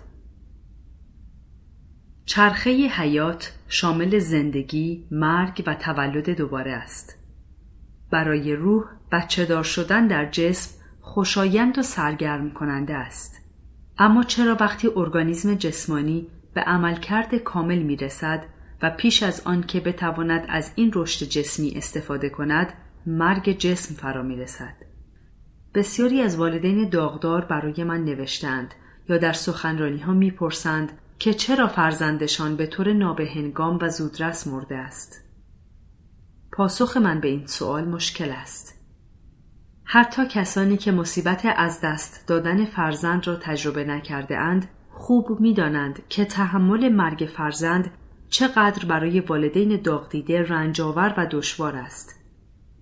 بعضی از فرزند باخته ها به غلط تصور می کنند که حتما در زندگی های قبل کودکی را آزار دادند و حتی به او تجاوز کردند و حالا طبق کارمایشان باید این بدهی را به این ترتیب پس بدهند که مرگ فرزند خودشان را تحمل کنند. اگر کسی در سنین نوجوانی یا بیشتر از دنیا برود معمولا مربوط به کارمایی خود اوست و به سرنوشت والدینش مربوط نمی شود.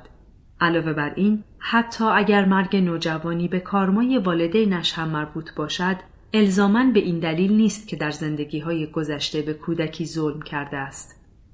البته همیشه درسی هست که باید گرفت ولی عوامل زیادی مستقیم یا غیر مستقیم به وقوع چنین پیش آمدی کمک می کنند. یکی از سوژه های معنس من که یک سال پیش دختر هشت سالش را از دست داده بود تحت هیپنوتیزم داستان زیر را گفت. من در قرن نوزدهم زنی ثروتمند و اشرافزاده بودم و در لندن زندگی می کردم. در آن زمان هیچ توجهی به رنج بچه های یتیم و بیخانمان ساکن همان شهر نداشتم.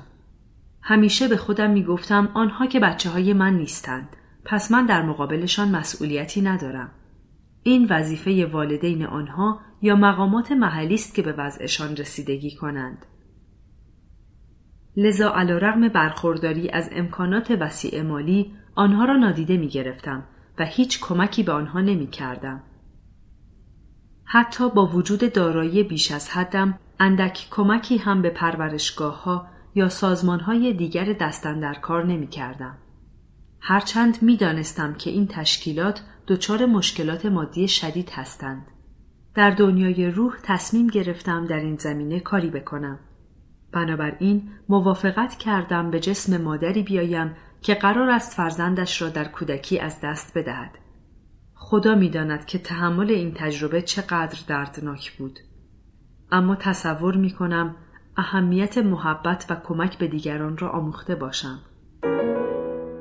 اطلاعاتی که در این مدت طولانی در مورد مرگ کودکان و نوجوانان به دست آوردهام برای مادرانی که خواسته یا ناخواسته سقط جنین کرده اند آرامش بخش است.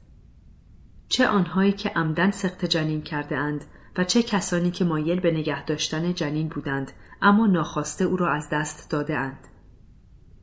البته خواننده باید بداند عواملی که به دلیل کارمای زندگی قبل باعث بقای در این زندگی می شوند در مورد هر فرد متفاوت است و این شامل والدینی که فرزند از دست می دهند هم می شود. من فقط قصد دارم یافته های کلی و عمومی را به خوانندگان منتقل کنم.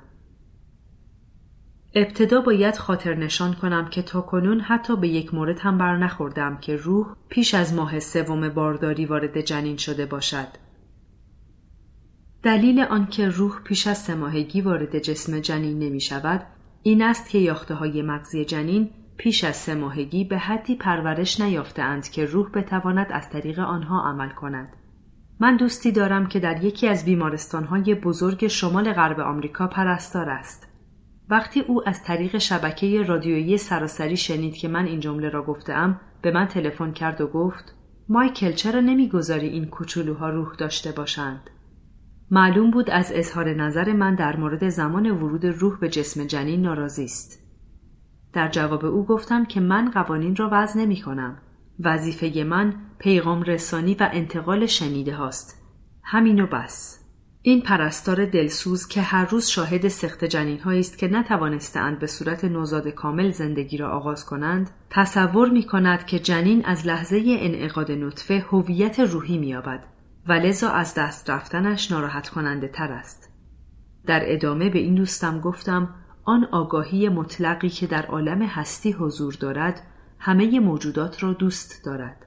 حتی جنین های سخت شده را. نیروی خلاقه جهان هستی شامل همه انرژی های زنده می شود. جنین هم موجودی زنده است حتی اگر هنوز صاحب روح فناناپذیر نشده باشد. وقتی مادری جنینش را طی سه ماه اول حاملگی سخت می کند باید بداند که نیروهای مهربان معنوی وجود دارند که مادر و حتی جنین سخت شده را تسلی دهند. حتی سوژه ها گفته اند در مواردی که سخت جنین بین چهار ماهگی تا نه ماهگی صورت می گیرد روحهایی هستند که جنین و مادر را مستقیما تحت حمایت انرژی عمومی قرار می دهند. روحها احتمال سخت شدن جنین را از پیش می دانند. مثلا اگر زنی در ماه هفتم بارداری از پلکان منزلش سقوط کند و جنینش سخت شود نمی توان گفت که این سخت جنین از پیش در سرنوشت مادر و جنین رقم خورده بود. احتمال دیگر این بود که مادر در لحظه آخر تعادلش را حفظ کند و از پلکان سقوط نکند یا اساساً از طبقه بالا پایین نیاید. اما اگر دختر جوان و بدون شوهری حامله شود و بچه نخواهد و در نتیجه تصمیم به سخت جنین بگیرد می‌توان گفت که به ثمر نرسیدن زندگی آن جنین احتمال غالب بوده است البته تفسیر قانون علیت در دو مورد فوق فرضی است اما به هر حال پیش از آمدن به زندگی احتمالات مختلف و مهم آن زندگی را به ما نشان می دهند و البته همه آن احتمالات به عوامل کارمای ما مربوط می شوند و هر یک به منظور خاصی برایمان پیش می آیند. تعیین روح برای هر جنین اتفاقی نیست. من به این نتیجه رسیدم که وقتی مادری به هر دلیل فرزندش را از دست می دهد، احتمال زیادی وجود دارد که روح آن فرزند به جسم فرزند بعدی همان مادر درآید. در مواردی هم که آن مادر دیگر حامله نشود، به احتمال زیاد آن روح به جسم کودک دیگری از نزدیکان آن مادر خواهد آمد. در مواردی که عمر کودک کوتاه است هر چند روح خودش تجربیات زیادی به دست نمی آورد اما برای والدین حائز اهمیت است. یک نمونه در زیر ذکر شده است. من زمانی وارد جنین شدم که چهار ماهه بود. از قبل می دانستم که باید فقط سه ماه در آن جنین باشم. قرار بود در این مدت مادرم انرژی روحی مرا احساس کند و اهمیت زندگی و از دست دادن زندگی را تجربه کند. دلم نمی‌خواست رنج از دست دادن من باعث شود مادرم شجاعتش را از دست بدهد و دیگر حامله نشود. ما می دانستیم که این جنین قرار نیست کامل شود و به دنیا بیاید. ولی احتمال اینکه مادرم دوباره حامله شود و من به جسم فرزند بعدی او بیایم بسیار زیاد بود. مادرم نمی‌داند که من زمانی پسر او بودم و حالا دختر او هستم. من در میان دو حاملگی مادرم در ذهن او نفوذ می کردم و سعی می کردم به او آرامش دهم غم از دست دادن فرزند قبلی را راحت تر تحمل کند و دوباره باردار شود. همانطور که در بخش مربوط به مونسهای روحی در فصل هفتم عنوان کردم وقتی بچه ای می میرد روحش تنها به دنیای روح نمی رود. غالبا راهنمایان معنوی روحهای متخصص حمایت از بچه ها یا یکی از روحهای همگروه آن بچه در این سفر او را همراهی می کنند. اگر یکی از والدین همزمان با بچه در سانحه‌ای کشته شود معمولا این دو روح همراه هم وارد دنیای روح می شوند. نقل قول زیر این موضوع را نشان می دهد. من و پسرم در سال 1842 در سوئد زندگی می کردیم و به دست چند راهزن کشته شدیم. در راه رسیدن به دنیای روح من تسلیش می دادم. او به دلیل بچگی کاملا گیج بود و ابتدا نمی‌دانست چه اتفاقی برای من و خودش افتاده است. من او را نزدیک خودم نگه می داشتم و مرتبا به او می گفتم که چقدر دوستش دارم و می گفتم که به زودی به محل اصلی خودمان خواهیم رسید. نزدیک رسیدن به آن دنیا به او گفتم که تا چند لحظه دیگر دوستانمان میآیند و ممکن است برای مدتی از هم جدا شویم اما به او اطمینان دادم که دوباره به هم خواهیم پیوست.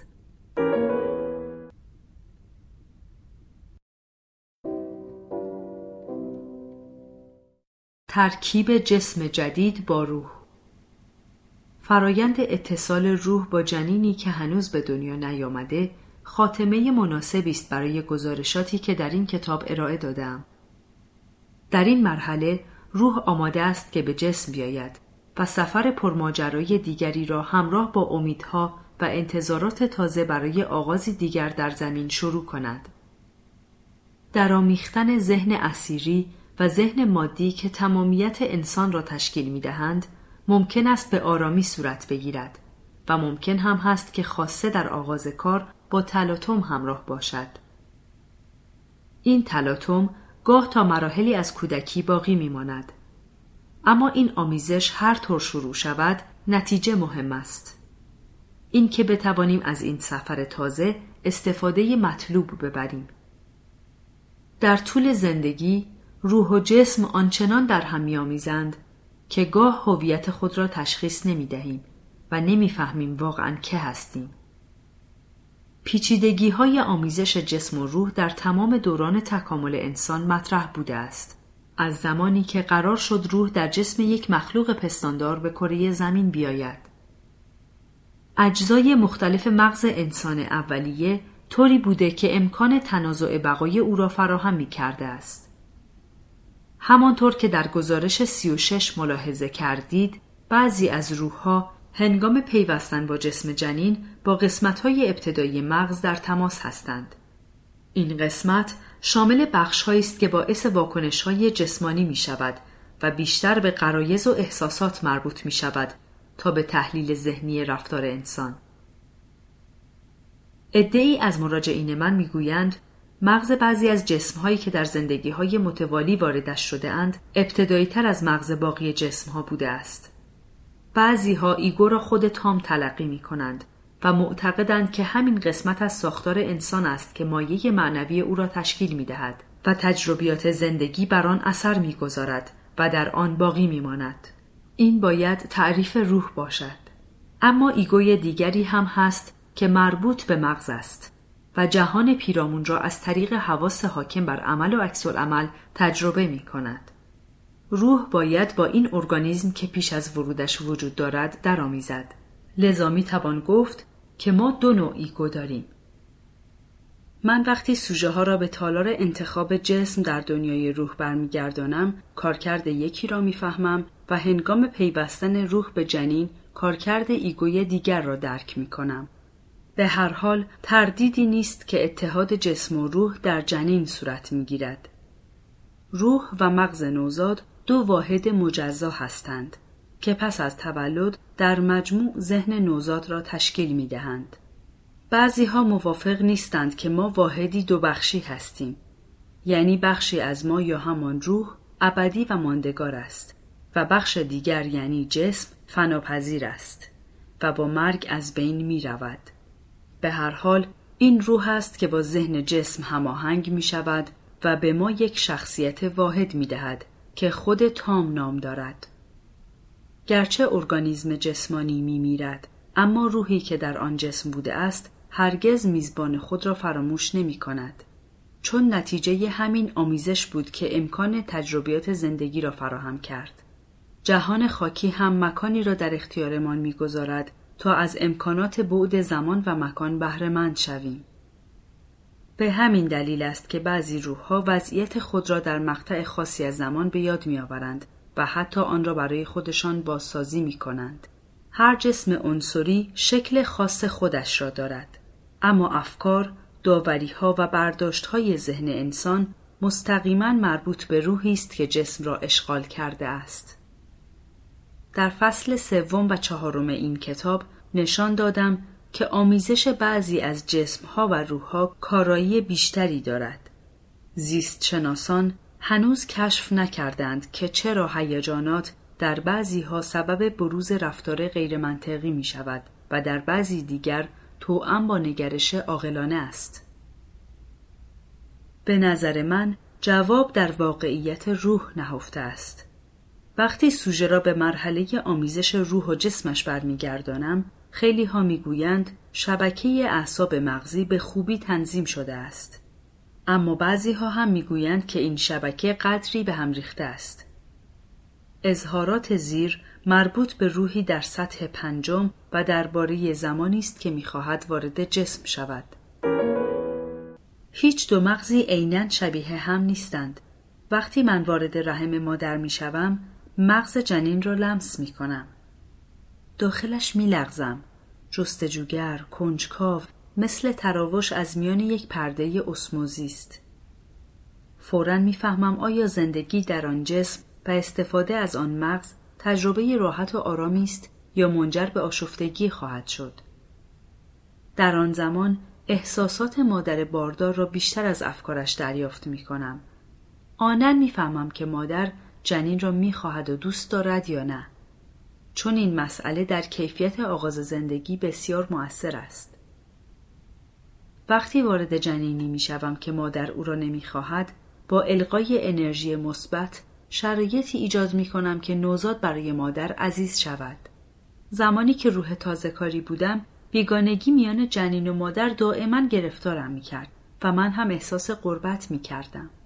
اما حالا که در این مورد هزاران سال تجربه دارم می توانم با هر جور جنینی درآمیزم و شرایطی فراهم کنم که هر دو بتوانیم به نحو مطلوب عمل کنیم.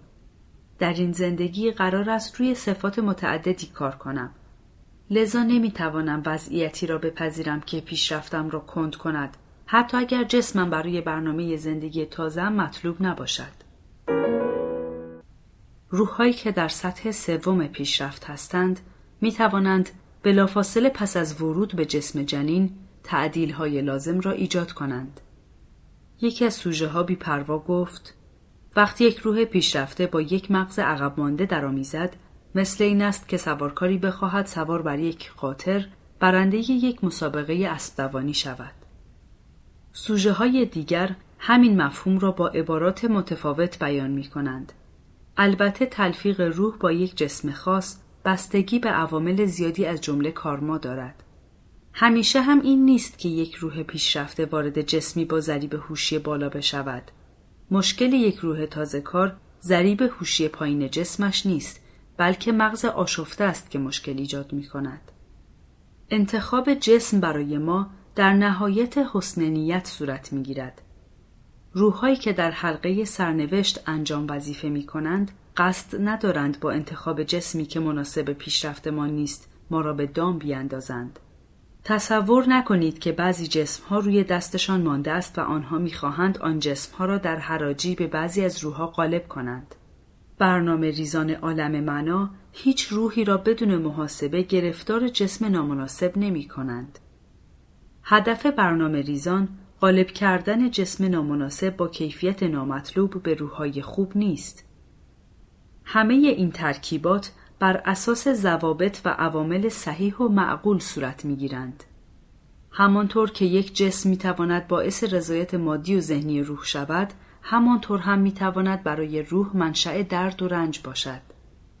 مهم این است که روح درسها را بگیرد و میان خود و جسم میزبانش هماهنگی ایجاد کند تا آن مجموعه وظایفش را انجام دهد. دو نقل قول زیر گویای اهمیت این ترکیبند. من یک روح آشفته و ناآرام هستم و گرایش به شتاب زدگی دارم و ترجیح می دهم وارد جسمی شوم که صفت پرخاشگری داشته باشد و بتواند گرایش های مرا تکمیل کند.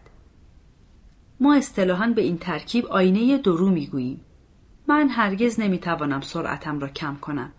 باید اقرار کنم که در ذهن آرامتر من هم آرامش بیشتری میابم. البته در آن صورت به تنبلی گرایش پیدا می کنم و لاعبالی می شوم. من در جسمی که احساسات سردی دارد احساس راحتی می کنم. ضمنا از ذهنهای تحلیلگر هم خوشم می آید. چون مشترکن می توانیم قبل از هر تعهدی بررسی های لازم را انجام دهیم. حالا که در جسم جین هستم مثل این است که سوار قطار شهر بازی باشم. او بسیار بی احتیاط است و بی جهت خود را درگیر ماجراهای مختلف می کند. البته من سعی می کنم جلویش را بگیرم ولی جین به هیچ وجه قابل کنترل نیست و اغلب باعث رنج و گرفتاری می شود. البته این وضعیت مثل همان قطار شهر بازی جنبه نشاتاوری هم دارد و سرگرم کننده است. اما نمی‌دانید که این فراز و فرودهای تند چقدر گرفتاری دارند. البته ترکیب بعضی روحها با بعضی جسمها منجر به یک زندگی سراسر ناکامی و امتحانهای سخت می شود. با این حال در تمام تحقیقاتم فقط به دو روح برخوردم که گفتند در مواجهه با جنینی که برایشان در نظر گرفته بودند فهمیدند که نمی توانند خود را با آن جسم هماهنگ کنند و تقاضای جسم دیگری کردند. در هر دوی این موارد قبل از هشت ماهگی روح دیگری برای جنین در نظر گرفته شد. موارد عدم تطابق پیش از تولد جنین بسیار نادر است و علتش هم دقت عمل در تالار تعیین زندگی است. در فصل سوم ضمن بحث درباره کسانی که مرتکب اعمال ناشایست می‌شوند توضیح دادم که چطور می شود روح با جسم هماهنگ نباشد. همچنین گفتم که هیچ روحی در بد و ترکیب با جسم جنین ذاتا شرور نیست. البته روحها با یک کارنامه بینقص هم به جسم نمی پیوندند. ویژگی هر روح بسته به صفات و حالات ذهنی اوست که آن هم به میزان پختگی روح مربوط است. بعضی از روحها بیشتر از بقیه در معرض نیروهای منفی قرار می گیرند و طعمه آنها می شوند. اغلب گزارشات این کتاب نقل از روحهایی است که یا با تمایلات جسمشان مبارزه می کنند یا با اهداف آن هماهنگ هستند. اگر روحی طبیعتا مایل به مبارزه نباشد نمی‌تواند با جسمی که نیاز به مبارزه دارد هماهنگ شود. روحهای محتاط و کم انرژی جسمی را انتخاب می کنند که آن هم راقب به فعالیت زیاد نباشد. در چنین حالتی روح اعمال قدرت بیشتری می کند و خواسته های نفسانی جسم را بهتر کنترل می کند. وقتی روحی با جسم یک جنین ترکیب می شود، مطمئن هستم که این پیوند هم برای اصلاح نقاط ضعف روح مناسب است و هم برای ذهن جسمی که نیازمند خصوصیات آن روح بوده است. برنامه ریزان جسمی را برای ما در نظر می گیرند که ترکیب ویژگی های آن و نقطه ضعف های ما منجر به پیشرفت لازم شوند. بعضی از سوژه های پزشک یا فیزیولوژیست من آناتومی ورود روح به جنین جسم را مختصرا توصیف کردند. گزارش شماره 66 یکی از آن نمونه هاست. این سوژه ها پس از بیداری و اطلاع از آنچه تحت هیپنوتیزم گفتهاند با توضیحات لازم و کشیدن دیاگرام جنبه های علمی موضوع را توضیح می دهند. این به درک بهتر مطلب کمک می کند. گزارش 66 آیا نحوه انتقال تو به جسم جنین همیشه یک جور است؟ نه نیست. با آنکه تصویر واقعی ذهن جسم میزبانم را هنگام انتخاب آن نشانم داده اند با این حال در بعضی موارد پیوستن من به جنین دشوار بود. لطفا تجربه آخرین باری را که برای ورود به جسم جنین مشکل داشتی بگو. در سه زندگی قبل مغز جسمی که واردش شدم مایل به پذیرش من نبود. او احساس می کرد حضور من نوعی تجاوز به حریم اوست. این برای من غیرعادی بود چون اغلب جسم هایی که تا آن زمان واردشان شده بودم حضور مرا به راحتی میپذیرفتند. معمولا مرا هم مثل یکی از اتاقهای خانهشان می دانستند. منظورت این است که این جسم خاص احساس می کرد تو بیگانه ای و از ورودت جلوگیری می کرد؟ نه این جسم خاص ذهن تنبلی داشت در واقع ورود من آرامش و سکون ذهنی او را به هم می‌زد در نتیجه ارتباط قسمت های مختلف مغز از بین می رفت. وقتی مغز جنین منفعل باشد من باید تلاش بیشتری به خرج دهم چنین ذهنهایی در مقابل تغییر مقاومت می کنند. چه تغییری؟ تغییری که حضور من در آنجا ایجاد می کرد. تحمل این وضع برای بعضی مغزها آسان نیست و مقاومت نشان می دهند. حضور من در آنجا با خصوصیاتی که داشتم آن مغز را به تفکر وامی داشت. اما طبیعت او کنجکاو و تحلیلگر نبود. من هر تلاشی کردم و هر فرمانی دادم نتیجه نداد. چون آن ذهن به هیچ وجه مایل نبود دستورات مرا اجرا کند. مگر تو چه می‌خواستی؟ در حلقه سرنوشت دیده بودم که آن ذهن سرانجام به ذهن بالغی تبدیل می شود. اما نفهمیده بودم که در مراحل پیش از پختگی چه مشکلاتی وجود دارد. آیا آن ذهن ورود تو را تهدید به خود تلقی می کرد؟ نه او فقط مرا مزاحم می دانست. البته نهایتا مرا پذیرفت و هر دو به هم عادت کردیم. تو در پاسخ چند سوال پیش گفتی که هر فرمانی دادی نتیجه نداد. منظورت چیست؟ هنگام ورود به جسم جنین چه بررسی هایی انجام می دهی؟ من معمولا در ماه چهارم بارداری وارد جسم جنین می شوم. البته راهنمایان تا حدی ما را در انتخاب زمان آزاد می گذارند. اما من هرگز بعد از ماه ششم وارد جسم جنین نمی شوم.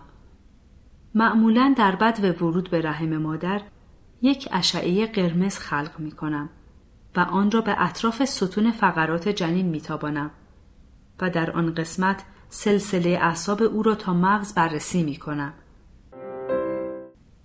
چرا این کار را می کنی؟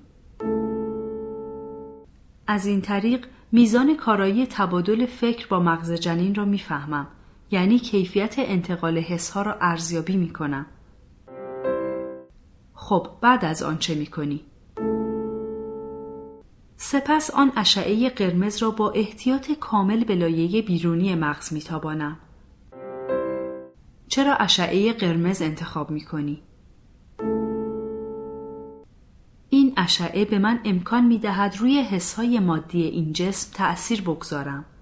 من گرمای انرژی خودم را به قسمتهای خاکستری و آبی مغز می رسانم.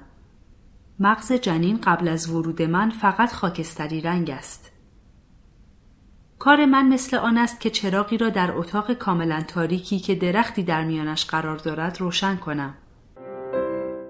حرفایت مرا گیج می کند. در مورد این درخت توضیح بده. من خودم را در میان دو نیمکره مغز جا می دهم تا از آنجا بتوانم عملکرد هر دو قسمت را زیر نظر بگیرم.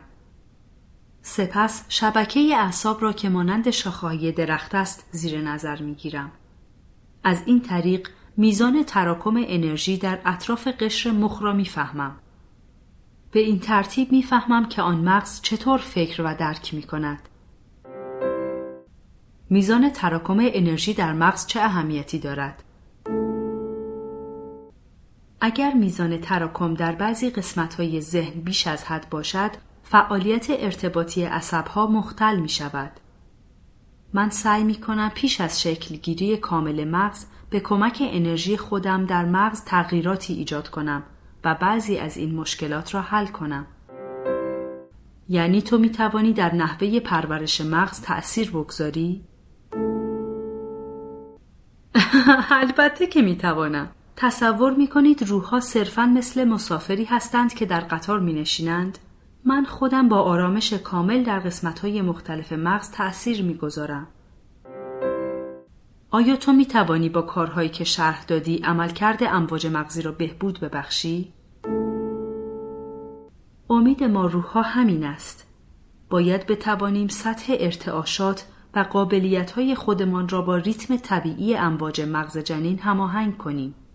گمان می کنم همه جسم های میزبانم ممنون باشند از اینکه سرعت فکرشان را زیاد می کنم. شاید هم خوشخیالم. نظر تو درباره عملکرد مغزهای آینده چیست؟ یعنی با تکامل تدریجی جسم انسان و تأثیر روح بر جسم که در اینجا توضیح دادی.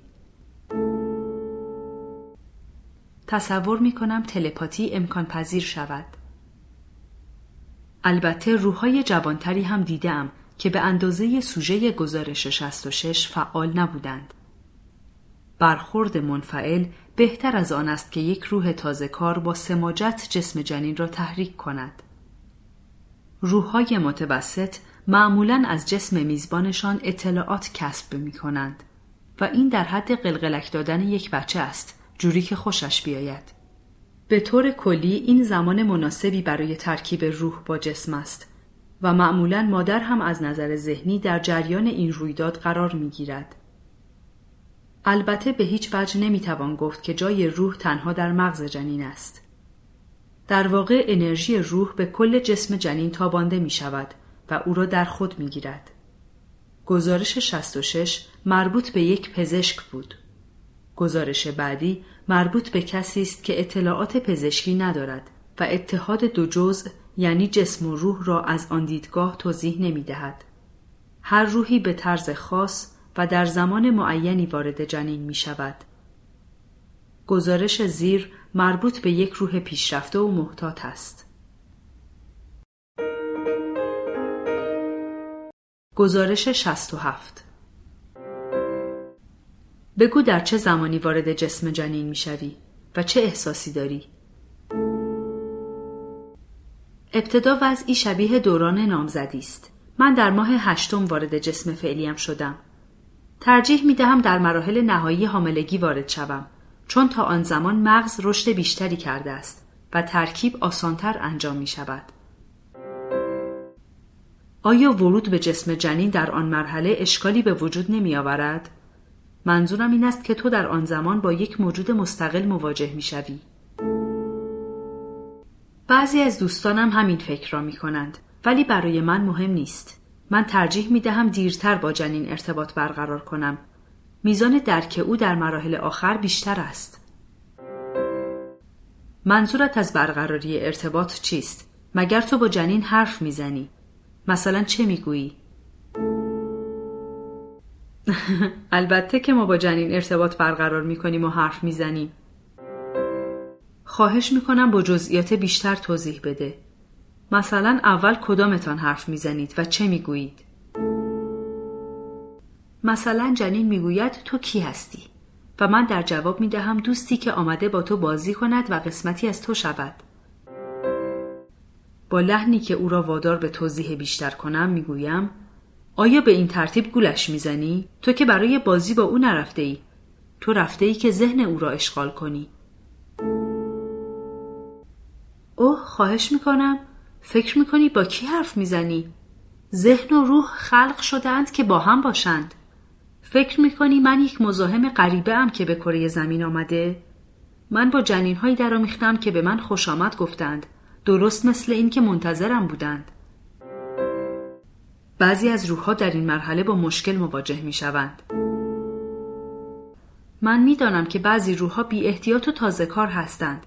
آنها مثل فیلی که وارد چینی فروشی شود وارد جنین می شوند و آن وقت می خواهند فوراً برنامهشان را شروع کنند. به کارگیری انرژی زیاد در شروع به طور طبیعی باعث مقاومت جنین می شود. آیا آخرین باری که وارد جسم شدی جنین مضطرب و آشفته شد؟ نه جنین در آن مرحله برای مضطرب شدن هم آگاهی کافی ندارد من ابتدا مغزش را نوازش می کنم سپس افکار گرم و محبت آمیز به او منتقل می کنم اغلب جنین ها فورا مرا به عنوان بخشی از خودشان میپذیرند. بعضی ها هم پس می‌کشند مثل جسم فعلیم. در مورد این جنین چه چیز غیر عادی وجود داشت؟ چیز مهمی نبود. در فکرش می گفت حالا که تو اینجایی پس من کی هستم؟ به نظر من این خیلی مهم است.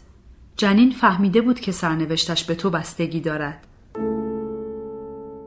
با شکیبایی جنین در آن حالت از خودش می‌پرسد من که هستم بعضی از جنین ها آگاهی بیشتری دارند معدودی هم مقاومت می کنند چون به نظر آنها حضور روح باعث می شود نتوانند مطابق فطرتشان عمل کنند و واقعیتشان مثل مروارید در صدف پنهان می ماند.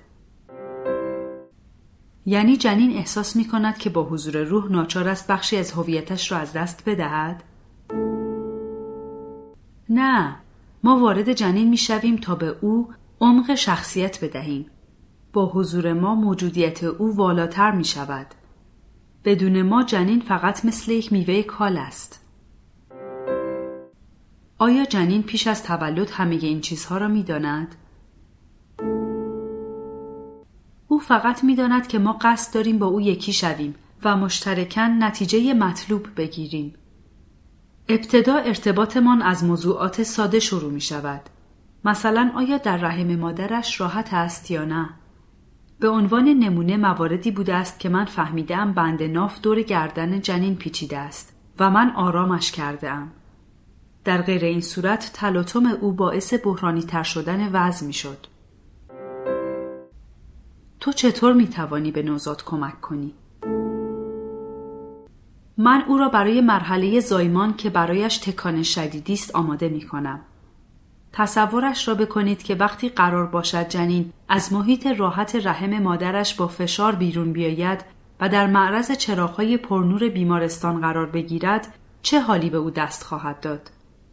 شنیدن صداهای مختلف بیرون اجبار به تنفس دست به دست شدن همگی این حالات برای جنین ناخوشایند است. جنین هنگام تولد می‌فهمد که من قصد کمک به او را دارم. او می‌داند هدف من این است که با نوازش مغزش به او دلداری بدهم تا مطمئن شود همه چیز به خوبی خواهد گذشت. به این ترتیب اگر روح و کمک های او نبود چه بر سر جنین می آمد؟ در آن مرحله مغز جنین هنوز رشد کافی نکرده است و خطرات مربوط به لحظه تولد را درک نمی کند. شاید آگاهی مختصری داشته باشد. البته من درست نمی‌دانم چون در آن زمان حضور ندارم. آیا روح می تواند استراب مادر را هم کاهش دهد؟ بله اگر پخته باشد می تواند. در اغلب دفعاتی که وارد جسم جنین شده ام نتوانستم روی مادر تأثیر بگذارم و از ترس و آشفتگی او در هنگام زایمان بکاهم. برای این کار روح باید ارتعاش انرژی خود را با ارتعاش انرژی جنین و مادر هماهنگ کند. یعنی باید بین سه سطح مختلف طول موج هماهنگی برقرار کند. طول موج خود، مادر و جنین. گاهی جنین را وادار می کنم از داخل به شکم مادر لگت بزند تا او بفهمد که بچه سالم است. استنباط می کنم که بعد از تولد مشکلات برطرف می شوند. درست است؟ راستش را بخواهید بعد از تولد هم آمیزش من با جنین کامل نمی شود. حتی تا شش سالگی در حرف زدن با جسم میزبانم او را واحد جداگانه ای تلقی می کنم. بهتر است آمیزش کامل را فورا تحمیل نکنیم لذا تا مدتها مثل دو موجود مختلف با هم بازی می کنیم. من دیدم که بسیاری از کودکان با یک همبازی خیالی حرف می‌زنند. آیا آن همبازی روح آنهاست؟ درست است. البته گاهی هم راهنمایان معنوی در کودکی با ما بازی می کنند. اگر توجه کرده باشید بزرگسالان هم گاهی با خودشان حرف می‌زنند. این وقتی است که دارند خودشان را برای جدایی و خداحافظی آماده می کنند. به طور کلی درباره زندگی های متوالی و بازگشت به زمین چه احساسی داری؟ این برای من حکم یک هدیه را دارد. این دنیا مکانی چند جانبه است. البته گرفتاری های خودش را دارد اما بسیار خوشایند و به میزان غیرقابل تصوری زیبا و مفید است. بدن انسان از نظر ساختار شاهکار بینظیری است. من هرگز از تحسین ساختار جسمم خسته نمی شوم. چون هر جزءش به من امکان می دهد خود را ابراز کنم. به خصوص در مهمترین زمینه ها یعنی عشق.